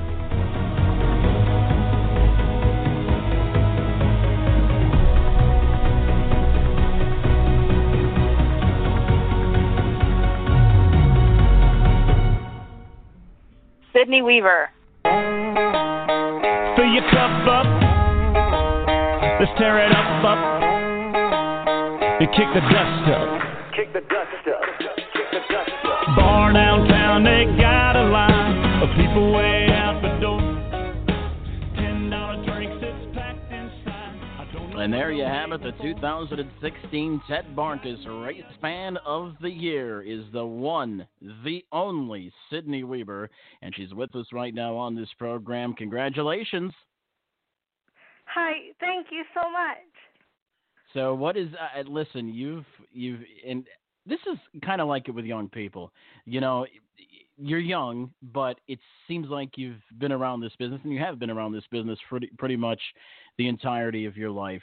Tell us about when you're, and I know we talked about this a little bit last week, but tell us a little bit about your involvement uh, in exactly how you got to love the sport of harness racing.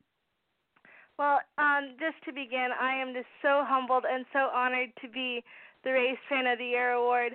And I got involved truly because of the people and of fellow fans.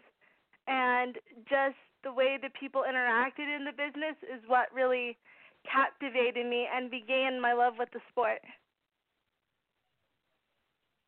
Now, Sydney, uh, you've got Sydney Sealster, who is in full to uh, rock and roll heaven, and you know I, I had a chance to meet you at Buffalo Raceway. And what drives you, um, you know, to to go out uh, even in the even on the coldest of Canadian days to uh, to uh, the racetrack and kind of support the sport like you do? Oh gosh, I guess just um, what makes me stand by the rail, and no matter what the weather, I guess is the people. If and if the people are out there, if the drivers are out there, if the trainers are willing to put in the time to do all the work with the horses to race, then I have to be there supporting them. I guess it's part of what makes the sport so unique is because we do race in all sorts of weather. We do race on some of the hottest days. We do race in the winter. It's one of those things that that sets horse racing apart from any other sport, and that's what makes my love for it stronger, I guess, in a sense. Yeah, certainly. And uh, you know, we had you because uh, we were interviewing all the race fans last week, and we asked you about your favorite harness racing moment, and uh, you give us about three or four of them, and I know you've probably thought of a lot of them since then. Uh, but you know, harness racing is a sport that, and this is why being a race fan is so great because deep down inside, whether you work at a racetrack or whether you're a horseman or whether you're a horsewoman, no matter what your involvement is with the industry, it is certainly a labor of love. And I really don't know anybody that works in this industry that doesn't really love it. And I'll tell you what, Sydney, you've been inspiration to a lot of different people. I know you've you uh, certainly write a lot of articles. Certainly enjoy reading your articles, and you're very active on social media. We certainly appreciate what you do, Sydney, for the sport of harness racing. And uh, congratulations on winning this award. We're going to get back with you in the next day or two to get your address because we have some hardware to send your way. Oh, thank you. All and right. I would just like to say that congratulations to all the other nominees and congratulations to everyone on tonight's show because without you, the industry wouldn't be what it is. So thank you very much. That's certainly right. Thank you, Sydney. Congratulations. And thank you.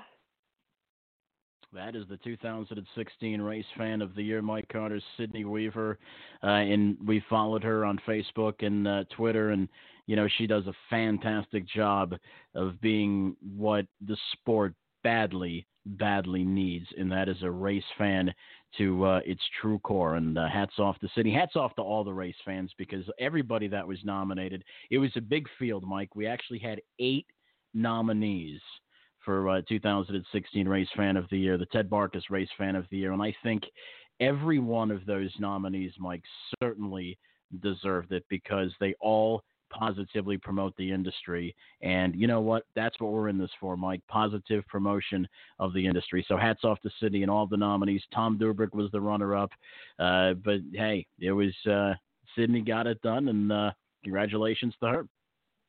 Yeah, this was one of the closer categories, that's for sure. Albert Nash won last year, Sydney Weaver winning this year. This category gets a lot more fun every single year. So this is a uh, this is a category I know that it'll be popular uh, for years to come. Well, Mike, uh, the next award is um, you know, I don't even know how to say it. It's a uh, it's a little bit of a tearjerker for us. Uh, the Larry Rheinheimer Small Stable of the Year, presented by Hoosier Park. Larry Rheinheimer winning this award last year, and unfortunately uh, passed away earlier this year. The trainer of Freaky Feet Pete. Uh, but Nathan, excuse me, not Nathan Rheinheimer. I'm sorry, I've been saying Nathan. It's Marty Rheinheimer who will be on the show uh, coming up to uh, to um, to present that award, and we're super thankful for Marty. Um, you know, coming on the program and uh, doing this award, uh, doing this award uh, justice uh, for his father. But he he says something, and we we talked a little bit uh, to Marty before uh, we set the piece up, and he said something uh, a, a little bit uh, a, little bit uh, heartwarming, so to speak, Mike, at the start of it. Yeah, certainly. Uh, you know, Marty's a great guy. A chance to talk to him off the air, and here we talk it. And I'll tell you, we've talked to, you know, we've been to Jimmy Takter's, we've talked to George Teague numerous times. We did the tribute piece on uh, Larry Rheinheimer. Certainly was a, a great guy, and we, it's, not, and let's be perfectly honest, it's not very easy in this industry to go through and not hear a bad word about anybody. Okay, Larry was one of those guys, Mike, that not one person that I've ever met, and we've talked to a lot of different people, especially since we've been doing this show for the last year. Now, everybody has talked about Larry Rheinheimer with uh, a in their in their eyes and on their face because that's just how good of a guy Larry was. And with Freaky Feet Pete, you know, came into their lives it was uh, unbelievable. And we've had Larry on this show about three or four times, maybe more to talk about Freaky Feet Pete. He was always very gracious with his time. He was the inaugural winner of the uh, Small Stable Award last year. And hey, uh, Marty, I think what you were alluding to, Mike, was Marty even said that Larry loved that award so much that he almost loved it more than the than the Breeders' Crown Trophy that he got. But before we get into it, Mike. I did want to say uh, an update on Freaky Feet Pete, and I know he had some issues uh, with an injury towards the end of last year. Uh, good news. Uh, the last vet report on Freaky Feet Pete is he is about 90 to 95 percent uh, ready to go. So coming up in 2017, Freaky Feet Pete's going to be ready to rock and roll and take on the likes of Shamballa and Wiggle It Jiggle It. Once again, Mike, it's going to be another very entertaining year in the free for all aged pace uh, pacing ranks. And Freaky Feet Pete's going to be right there, and he's certainly going to be uh, uh, mixing it up. So it's very, very good. That's great news to hear about Freaky Feet Pete. But we come back, we'll announce the runner up and the winner of the 2016 Larry Rheinheimer Small Stable Award, presented by Hoosier Park. You've got Post Time with Mike and Mike, presented by Bet America. In 1990, Virgil Cook, a prominent local businessman and longtime resident of Anderson, Indiana, donated 110 acres of commercial real estate to the city for the sole purpose of developing a parimutuel racing facility. In 1992, Churchill Downs Incorporated announced plans to purchase Indiana's only parimutuel license from the Anderson Park Group headed by Lou Carlo and open a racetrack on the site of the land donated by Cook. It was the first racetrack outside of Kentucky owned by Churchill Downs since 1939. In February of 1994, a contract was signed for the construction of Hoosier Park. The construction of the facility cost approximately $13 million. On September 1, 1994, the track opened. A crowd of 7,600 plus came to the grand opening of the Standardbred season. Churchill Downs sold Hoosier Park in April 2007 for $8.2 million to the Centaur Group. Legislation was passed shortly after 2007 to permit slot machines at both Hoosier Park and Indiana Downs in neighboring Shelbyville, Indiana. Hoosier Park has become a powerhouse in the sport of harness racing. Hoosier Park, along with the state of Indiana, has become a prime destination to race, own, and breed standardbreds. Hoosier Park is also home to the prestigious Dan Patch Invitational. Year in and year out, features the best pacing standardbreds the sport has to offer. Always B Miki. There to the outside. Freaky Feet Pete. Flushed out and challenging in seconds. Wiggle it, jiggle it, and T will wait for the passing lane as they pass three quarters at 122 and 4. On their way home in the Dan Patch. Always B Miki to the inside.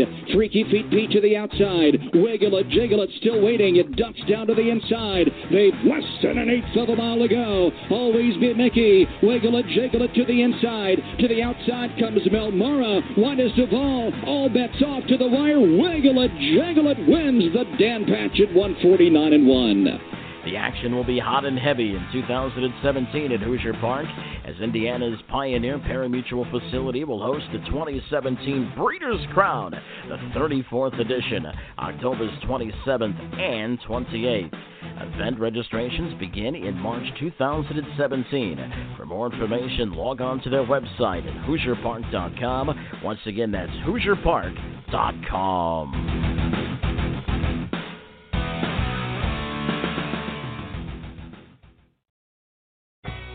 This is Kayla Stra, and I'm here to tell you all about BetAmerica.com. It is the fastest growing legal, safe, and secure website to place all your bets on horse racing. BetAmerica covers over 200 racetracks from North America, the UK, and my home country, Australia. New players to BetAmerica receive a 100% bonus on your first deposit up to $300. That's the best sign up bonus available today. It's time to play the Bet America way.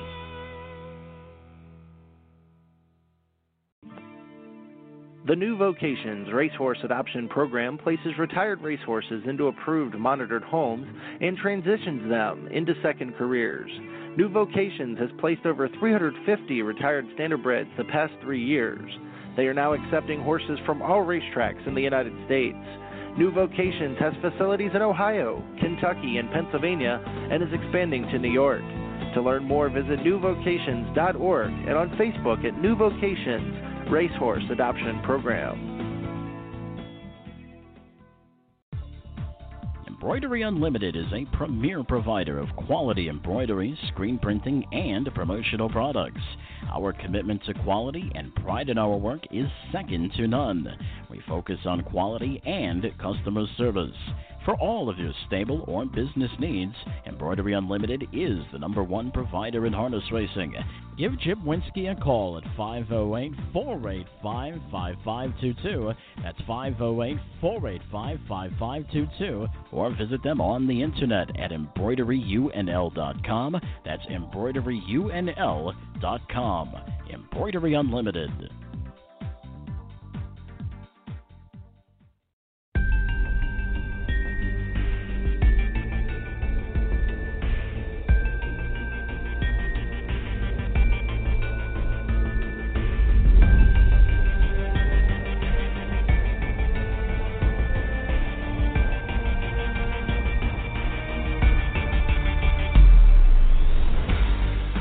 Marty Rheinheimer, the son of Larry Rheinheimer, who is who this award is named after.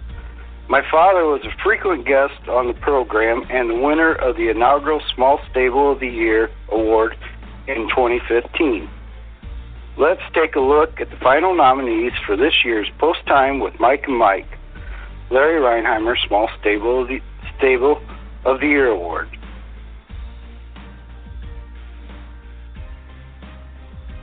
Trainer driver Mark Campbell, a Canadian-based horseman who from who is from Prince Edward Island.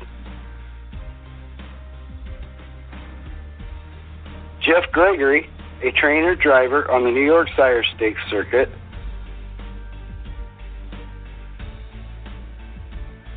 Paula Wellwood, the trainer of Marion Marauder, winner of the Trotting Triple Crown this season.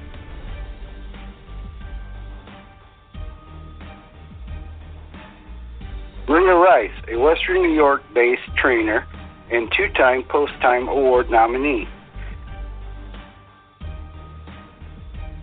Jim and Joanne Looney King, also two time Post Time Award nominees.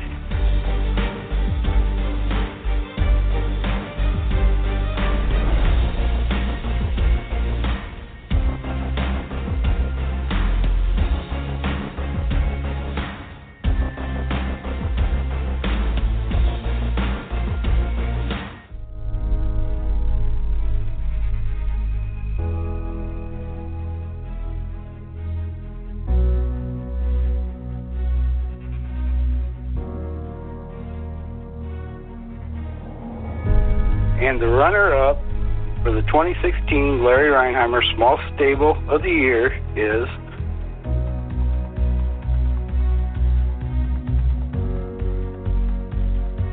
Maria Rice.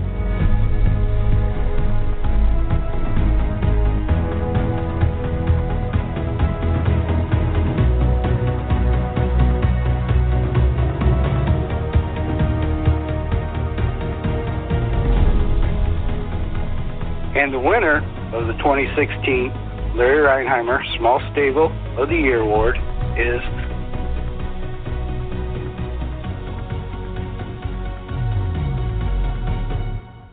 Joanne Looney King.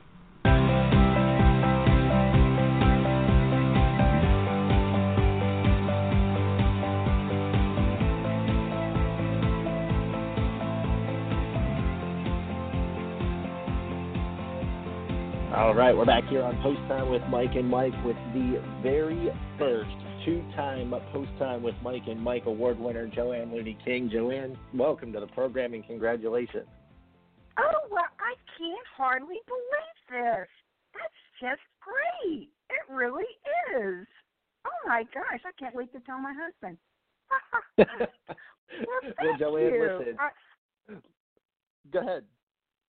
No, I said, you know, it's so funny. I'm like, I feel like Sally Field. Oh, they like me. They really like me. That's just the best. What- That's just the best. Thank you. Well, Joanne, I got I got the luxury of seeing you at the Meadowlands um, as you were at the Breeders' Crown. But talk to us a little bit about how your 2016 went. Uh, of course, you had Wakizashi Hanover back and a lot of other great horses in your stable. But uh, it was a pretty successful 2016 for uh, one Joanne Looney King. Oh, it's just been amazing. It, it's just been amazing. I mean, uh, perfect bags that we own. Uh, the the Logan's Girl, which just took both uh, parts of the um, of the Delaware two year old pacing fillies. You know, we both win. She won both of those, and uh, a Maestro handle, a Maestro Blue Chip that has just been just been so outstanding. And then Walkie has come back. He he was second tonight, just beat at Dover. He he's just been freaking awesome. He's just his oh the breathing. I just keep my fingers crossed each time, and uh, just lots of all the other horses that are the glue that keep it all together. It, it's just been such a great year. I I just. I'm just overwhelmed and amazed and and hope that my mom and dad are watching because this is all because of all their hard work too. So uh, it it's just been it's been fantastic, and and and the horses, all all the horses, uh, uh, not just the ones that are Breeders' Crown, but but all the horses are important. They they come into our barn, and we try to do the best by these horses and the owners, and uh, I think we're being rewarded for that. Now, Joanne, uh, talk to us a little bit about what's coming up for you and your stable in 2017. Well, we're hoping to go to uh, the matchmaker with uh, uh, Nike Franco. Um, she's she just beat the boys last week at Dover in hand, uh, earplugs still in. She's she's a good good good good mare. Uh, hopefully she'll be going to the matchmaker up in New York, and uh, hopefully Wakizashi uh, heading him towards the Levy at Yonkers, and. uh uh, Maestro Blue Chip saying that we're hoping to uh, that he's good enough to do the Breeders' Crown, we're looking really looking forward to going to Hoosier and um, having some Breeders' Crown uh, horses racing. So I, I think it's going to be an exciting year. Plus, we've got uh, some two-year-old colts. Uh, and uh, like about eight of them, and we're hoping that uh, they're going to pop up here and be good to us. So uh, we're just we're just all excited about 2017. Well, Joanne, listen, we certainly appreciate you joining us. Uh, once again, congratulations. Uh, this award was won last year by Larry Rheinheimer. Of course, uh, you know, Uh-huh. Larry uh, tragically passed away, and uh, it is named after him right now, the Larry Rheinheimer Small Stable of the Year presented by Hoosier Park. Uh, Joanne, we're going to be in contact with you. We got some hardware uh, to uh, pass your way over the next couple of days, but uh, congratulations. Thank you, and it is such an honor, and especially since it's the Larry Rheinheimer uh, Award, uh, it's such an honor. I want to thank you so much for all the hard work that you do, everything you've done with these awards.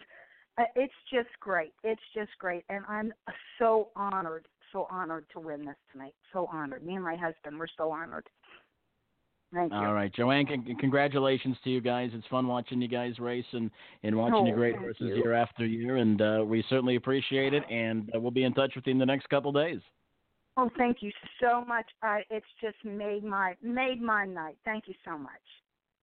All right, that was uh, Joanne Looney King, the winner of the 2016 Larry Rheinheimer Small Stable of the Year Award presented by Hoosier Park.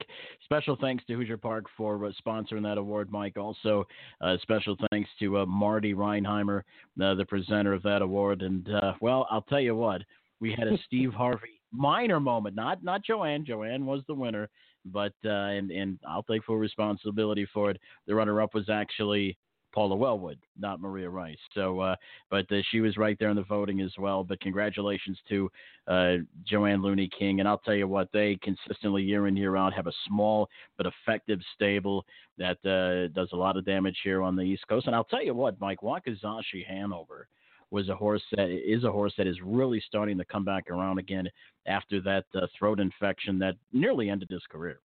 Yeah, he is, and it's uh, it's really fun to watch him uh, come back and race as good as he has here lately, and uh, we're excited to see what he has in 2017. Steve, I can sympathize with you, my friend, if you're listening. What? Oh, yeah, right. well, no, this. Li- listen, I made sure that I got the winners right. Okay, so I'm batting what about seven fifty? Yeah, 750, Mr. Steve Harvey. That's what we're to call you from now on, is Steve. oh boy, boy, oh boy, oh boy. When we come back, uh, it's time for the 2016 Race Call of the Year. Plus, we've got uh, what are we about? We have about a half hour left on this program. Uh, Post time with Mike and Mike, presented by Bet America. Again, special thanks to all of our sponsors. Special thanks to the uh, ownership of Foiled again, sponsoring the uh, the Iron Horse Award. Also, special thanks to uh, Hoosier Park for sponsoring the 2016 Larry Rheinheimer Small Stable of the Year Award. Just uh, great, great guys. Actually, Mike special thanks to all of our sponsors who have uh, made this show possible in the last year. And Mike, uh, coming up, we haven't really decided on the date yet. We will over the next couple of days, but we've got a year in review show coming up uh, towards the end of the year, Mike, and that is going to be funny. And and uh, hey, we'll take a look at uh, some lighter moments, uh, some more serious moments. I know we had some great interviews throughout the year. here in 2016, but maybe we're going to take a look at some lighter moments as well, Mike. And I guess that's a pretty good segue. Yeah, definitely. It's a uh, it's a look ahead to 2017. And listen, this show is going nowhere. We're gonna be uh, we'll be back in 2017, uh, bigger and better, so to speak, if that's even possible. We are truly humbled by the amount of support we have received uh, this year. It's just it's unbelievable, Mike. Yeah, it certainly is. Coming up. We've got one more award. It's the 2016 Race Call of the Year, presented by Hall of Fame track announcer and the voice the Little Brown Jug, and the Meadows, Roger Huston. You've got Post Time with Mike and Mike presented by BetAmerica.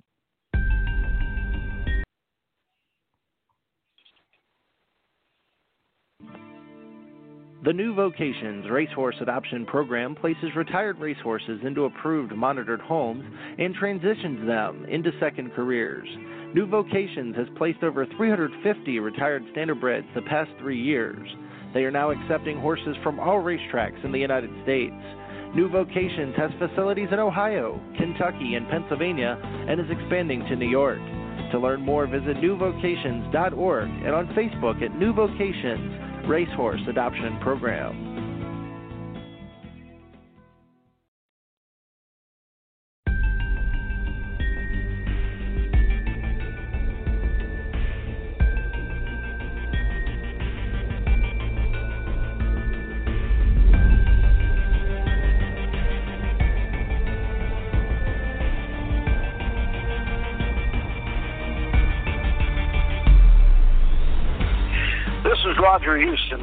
The the Little Brown Jug, and the winner of the 2015 Post Time with Mike and Mike Race Call of the Year Award last year. Now, here is one final look at the nominees for the 2016 Race Call of the Year. Sam McKee's call of Always B Miki in the Allerage at the Red Mile, which resulted in harness racing's fastest mile, 146. Joe Sambito's call in the Kane Memorial, where the great foiled again circled rivals to win in a stunning fashion at Batavia Downs. Barry Vickroy's call of the Jim Ewart Memorial at Scioto Downs, which featured one of the many historic stretch battles between harness heavyweights Wiggle It, Jiggle It, and Always B Miki. James Witherite's call of the closing race of the season at Vernon Downs. James posted a video of himself calling the race on Facebook, giving fans a behind the scenes look at what goes on in the announcer's booth. Shannon Sugar Doyle's call of the 2016 Molson Pace, in which Eden of Pleasure sprung a huge upset at Western Fair Raceway in Ontario. Here's Ratliff's call of the Carl Milstein Memorial, where Benning Line dominated the field after throwing a few steps in around the far turn.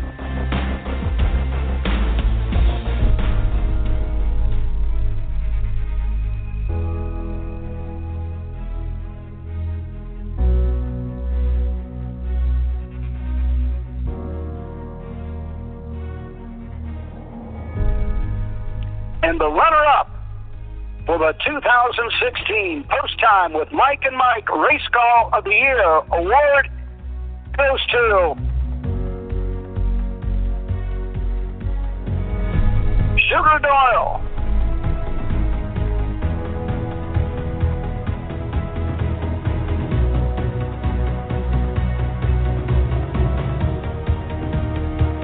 And the winner of the 2016 Race Call of the Year award is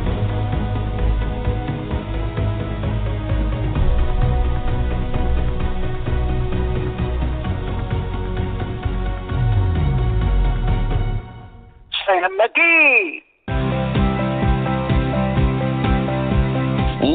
Miki leads the way. Shamballa well within striking range is right with him in second. Three quarters and one nineteen and four. So they come to the top of the stretch. It's Always B Miki in front, and he eases away to a two length lead. Shamballa is tipped to the outside in second. All bets off racing in third. Always B Miki is full out. Shamballa trying to track him down on the outside. All bets off on the far outside. Always B Miki pacing home strongly. Shamballa second. Always B Miki is heading down to the line. Always be Miki in 146.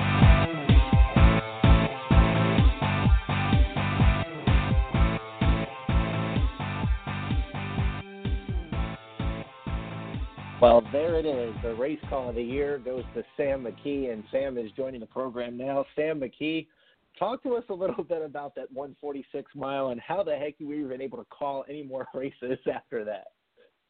Well, it didn't take too long to call it since they only went in 146, so it flew by pretty quick. But you know something, guys, it's the race that makes the race, and and I mean just to describe the action as it unfolds is is just our job, and it's just the opportunity to um, you know be involved with races like that and and everything else. It was the horse that put on the show and everything, and just to be a small part of it was really cool.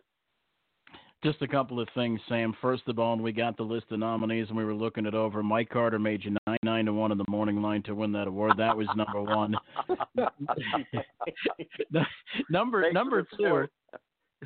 Number two, uh, for winning this award, Mike is going to send you a complimentary two dollars show bet next year. Now the only thing is they have to be three to five or under, and it has to be post one and a half mile track. So, so it's just so you know what you're getting here. He could just send me the nickel and just be over and done with it. That would work out. That's right, Sam. Listen, we Sam, we've had you on the show before, and uh, and we've talked a little bit about your career, but it's been a while since you've been on the program. And let, let's go back to, to square one. Talk a little bit about how you got started as an announcer, and uh, kind of how you even got started in the sport of harness racing in general.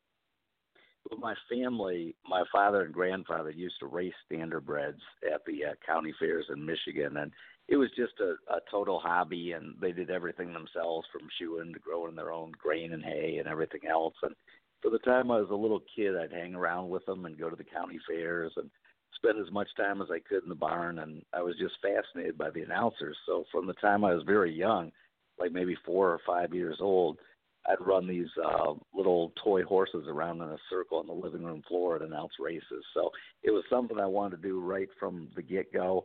Um, when I was 10, we went, or no, when I was six, we went to the Little Brown Jug in, in Delaware, Ohio, which is um, the first year that Roger Huston worked there in 1968.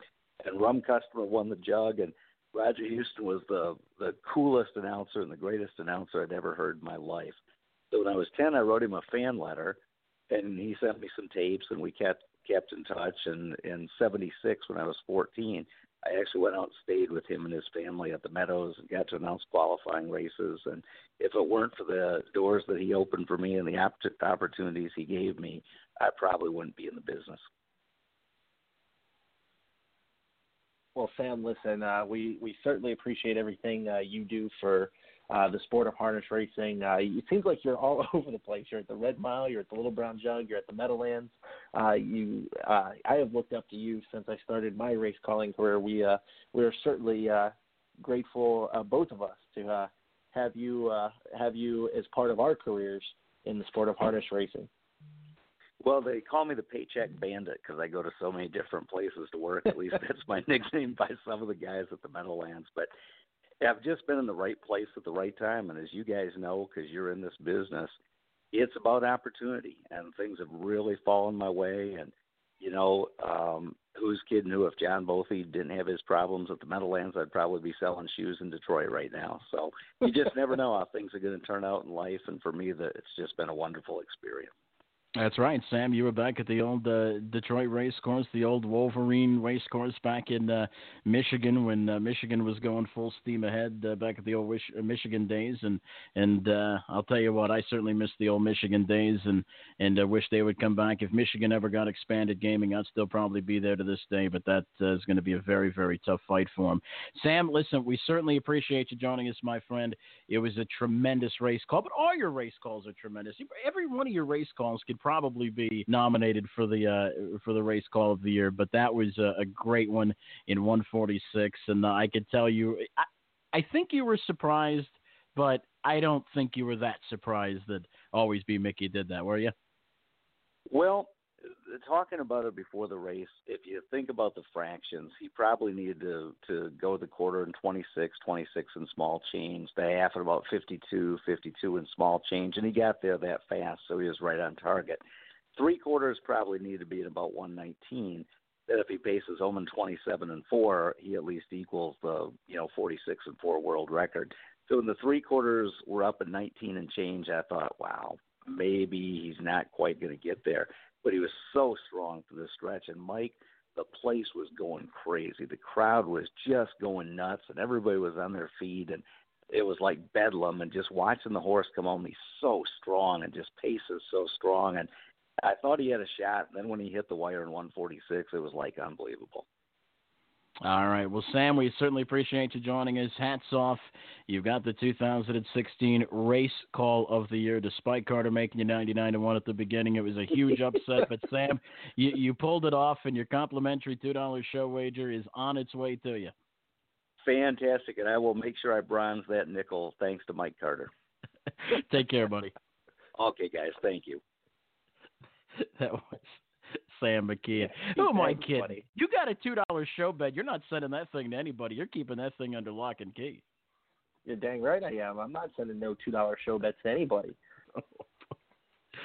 oh my goodness. Well, listen, we still have a lot more. You know, I feel kind of bad because we never really give her a promo, but Tara Spock's going to be joining us here in a few minutes. And Mike, she has a very worthy cause that she wants to uh, she wants to make our audience aware of. So she's coming up in just a few minutes. We've got about 18 minutes left to go on this program. Um, I guess we're going to attempt to. We still have the Inter Dominion to talk about, Mike. A big race coming up overseas, 1.3 million. Lenny the Shark has been scratched, but I'll tell you what, Hector JJ is just looking super in that particular race. You talk about a two dollar show opportunity, Mike. That could be one certainly for you. Just calling your name, begging you, saying, "Please, Yeah. please, please, I'm begging you to to take this dime, please."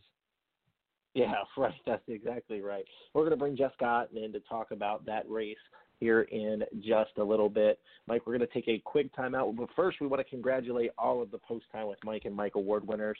Uh, if you missed any of the show tonight, you can of course listen to us on the archive, and the press release is on its way to all the major uh, to all the major harness racing links uh, as we speak. So uh, a, a great night in the sport of harness racing, and we're so thankful that uh, that everybody uh, that everybody decided to vote. That's right. And you can listen to our archive uh, as usual every week on the BetAmerica Radio Network. Uh, and they've got the Beamy Awards tomorrow. Now, let's give our partner Jason Beem a little bit of a shout out, Mike, because he's got the Beamy Awards Yeah. coming up tomorrow. So we went back to back Post Time Awards, Beamy Awards. It's going to be tremendous. So listen to our good friend Jason Beem on the BetAmerica Radio Network coming up tomorrow. You can listen to our archive there as well on the BetAmerica Radio Network. It'll be on our website, Post Time with Mike and Mike. We've got another timeout to take. When we come back, it's Tara Spock on Post Time with Mike and Mike, presented by BetAmerica. In 1990, Virgil Cook, a prominent local businessman and longtime resident of Anderson, Indiana, donated 110 acres of commercial real estate to the city for the sole purpose of developing a parimutuel racing facility. In 1992, Churchill Downs Incorporated announced plans to purchase Indiana's only parimutuel license from the Anderson Park Group headed by Lou Carlo and opened a racetrack on the site of the land donated by Cook. It was the first racetrack outside of Kentucky owned by Churchill Downs since 1939. In February of 1994, a contract was signed for the construction of Hoosier Park. The construction of the facility cost approximately $13 million. On September 1, 1994, the track opened. A crowd of 7,600 plus came to the grand opening of the Standardbred season. Churchill Downs sold Hoosier Park in April 2007 for $8.2 million to the Centaur Group. Legislation was passed shortly after 2007 to permit slot machines at both Hoosier Park and Indiana Downs in neighboring Shelbyville, Indiana. Hoosier Park has become a powerhouse in the sport of harness racing.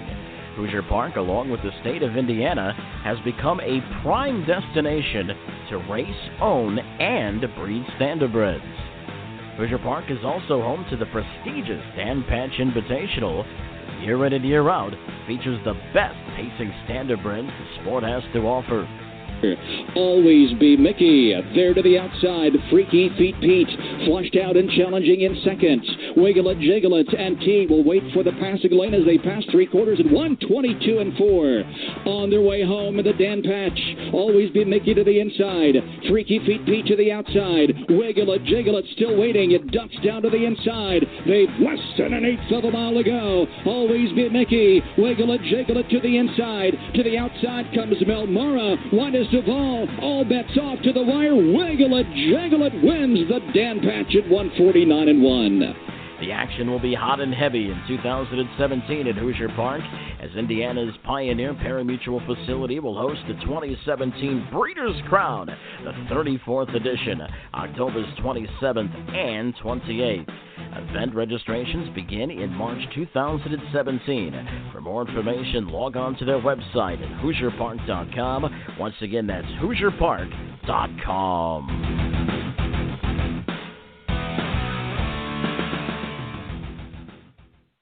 We are back on Post Time with Mike and Mike, presented by BetAmerica. Mike Bozich along with Mike Carter. And right now, we're joined by uh, Tara Sponge. Tara, how are you today?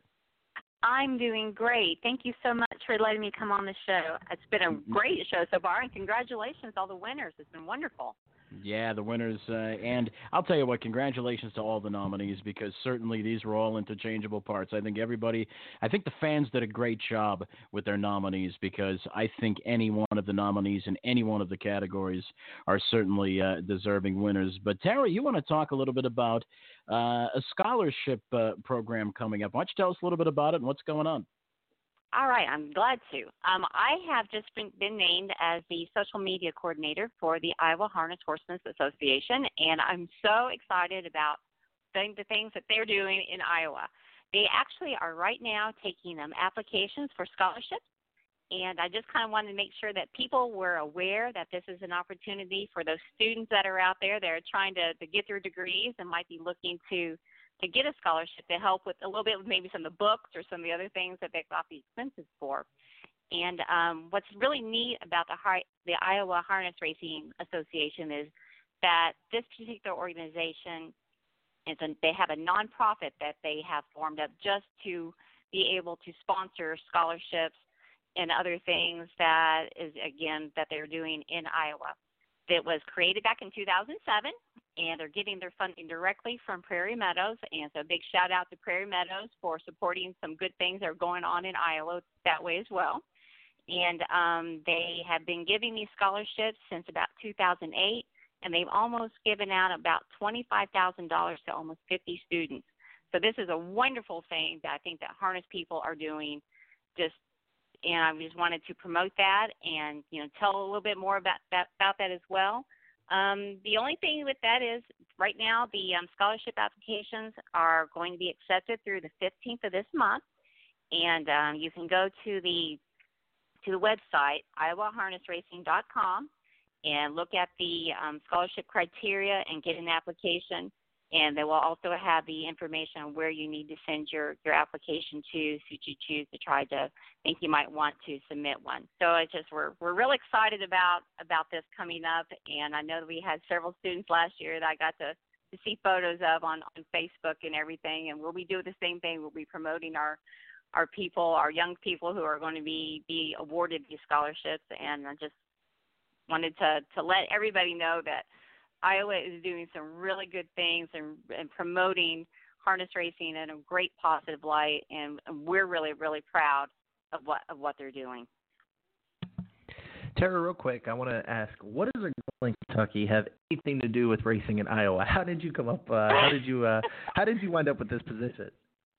Well, this is it's kind of funny because I guess it was a couple years ago. Iowa Harness Racing on their their Facebook page was running a contest for a um, for an iPad, and they were kind of basing it on how many you know, times people post on their their their Facebook page.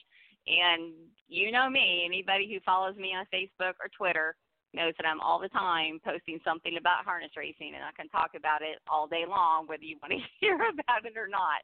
And I won it, and I've actually got some ties from Iowa. My grandparents used to live there back when I was young. They lived in Ames, Iowa, so I've got a lot of fond memories of going to Iowa for vacations, Christmas vacations, summer vacations, and things like that to go visit.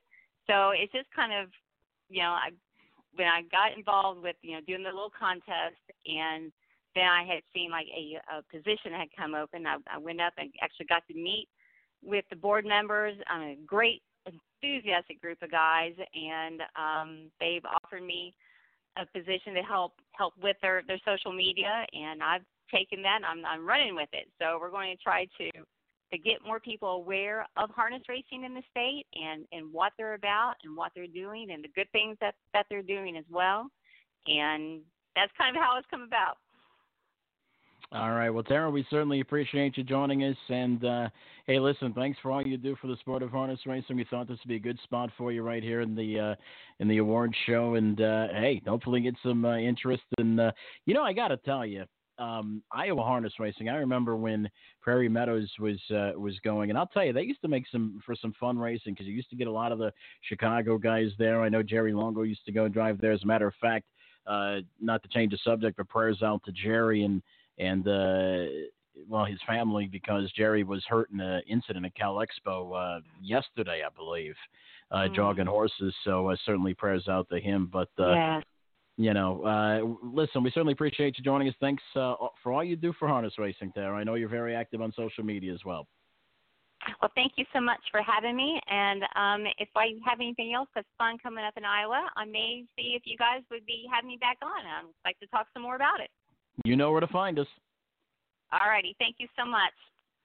All right, that was uh, that response, and uh, yeah, that was uh, something I was reading. Jerry Longo, uh, longtime driver, was a longtime driver in the Chicagoland area, Mike, and uh, was racing at Running Aces. Our good friend Darren Gagne certainly know a lot about Jerry, and and uh, goes out to Cal Expo for the winners. He was hurt uh, in a training accident, but uh, looks like it was uh, a lot more serious at first. But uh, obviously, it's or they, they don't think it's as serious as it could have been, Mike. So that's certainly good news.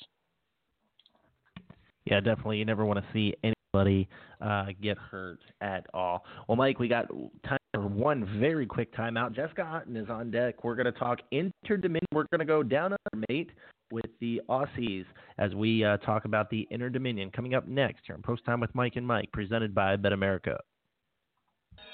Get a huge boost to your bankroll for all of summer's best racing at BetAmerica. All new players can double their first deposit up to $300 with BetAmerica's 100% deposit bonus. That's the biggest sign up bonus in the industry. Sign up today and start playing the BetAmerica way.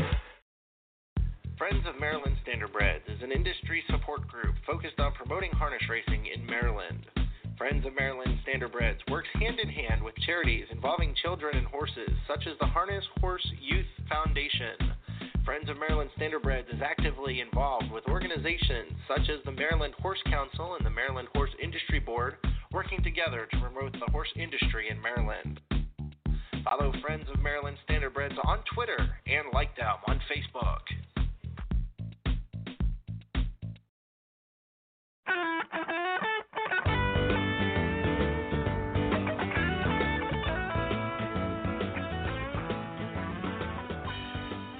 Back here on Post Time with Mike and Mike Carter alongside of Mike Bozich, and we're joined now by the, or we're supposed to be joined now by the third member of our broadcast team, Jessica Otten, who is uh, vanished uh, off of our uh, off of our list of callers. So we'll bring her back here in just a minute. But Mike Bozich, the Inter Dominion is first thing tomorrow morning. You're getting up at 5:30 to cover this thing, right?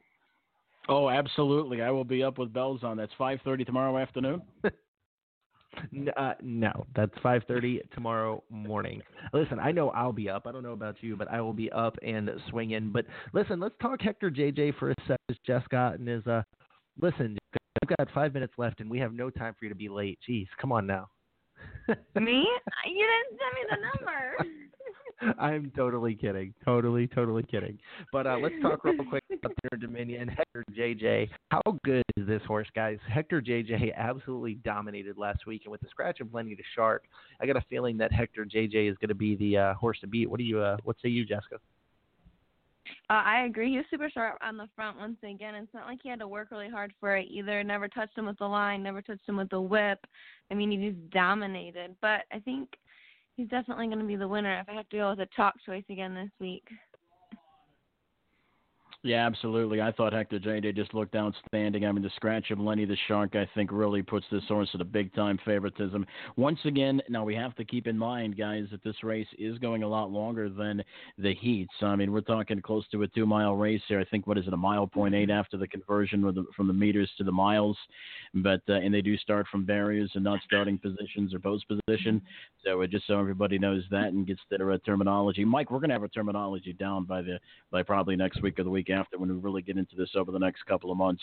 But uh, I'll tell you, Hector JJ just looked phenomenal. I think this, uh, you know, I'd like to try to divulge a long shot in here, but I don't think there is any to be had here, Mike. I think Hector JJ is the dominant force, and uh, heck, I think maybe you could try a couple of horses underneath him, but uh, he looks like the man to me.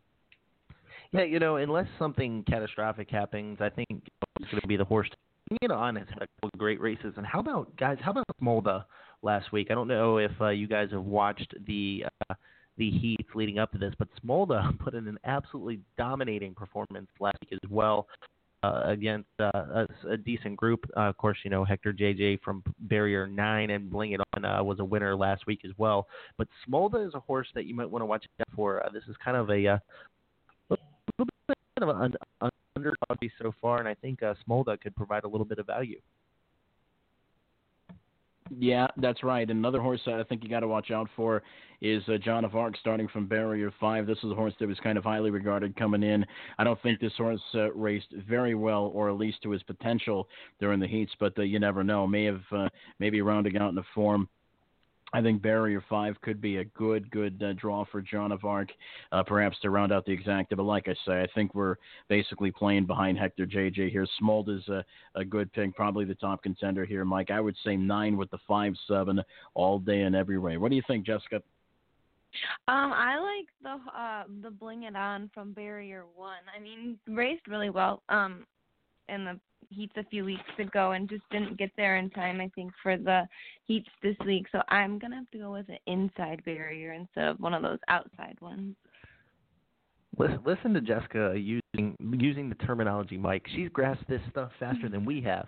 Listen, we got to we got to start paying her more. We got to start paying her in uh in cash instead of uh, instead of so we're totally yeah. kidding.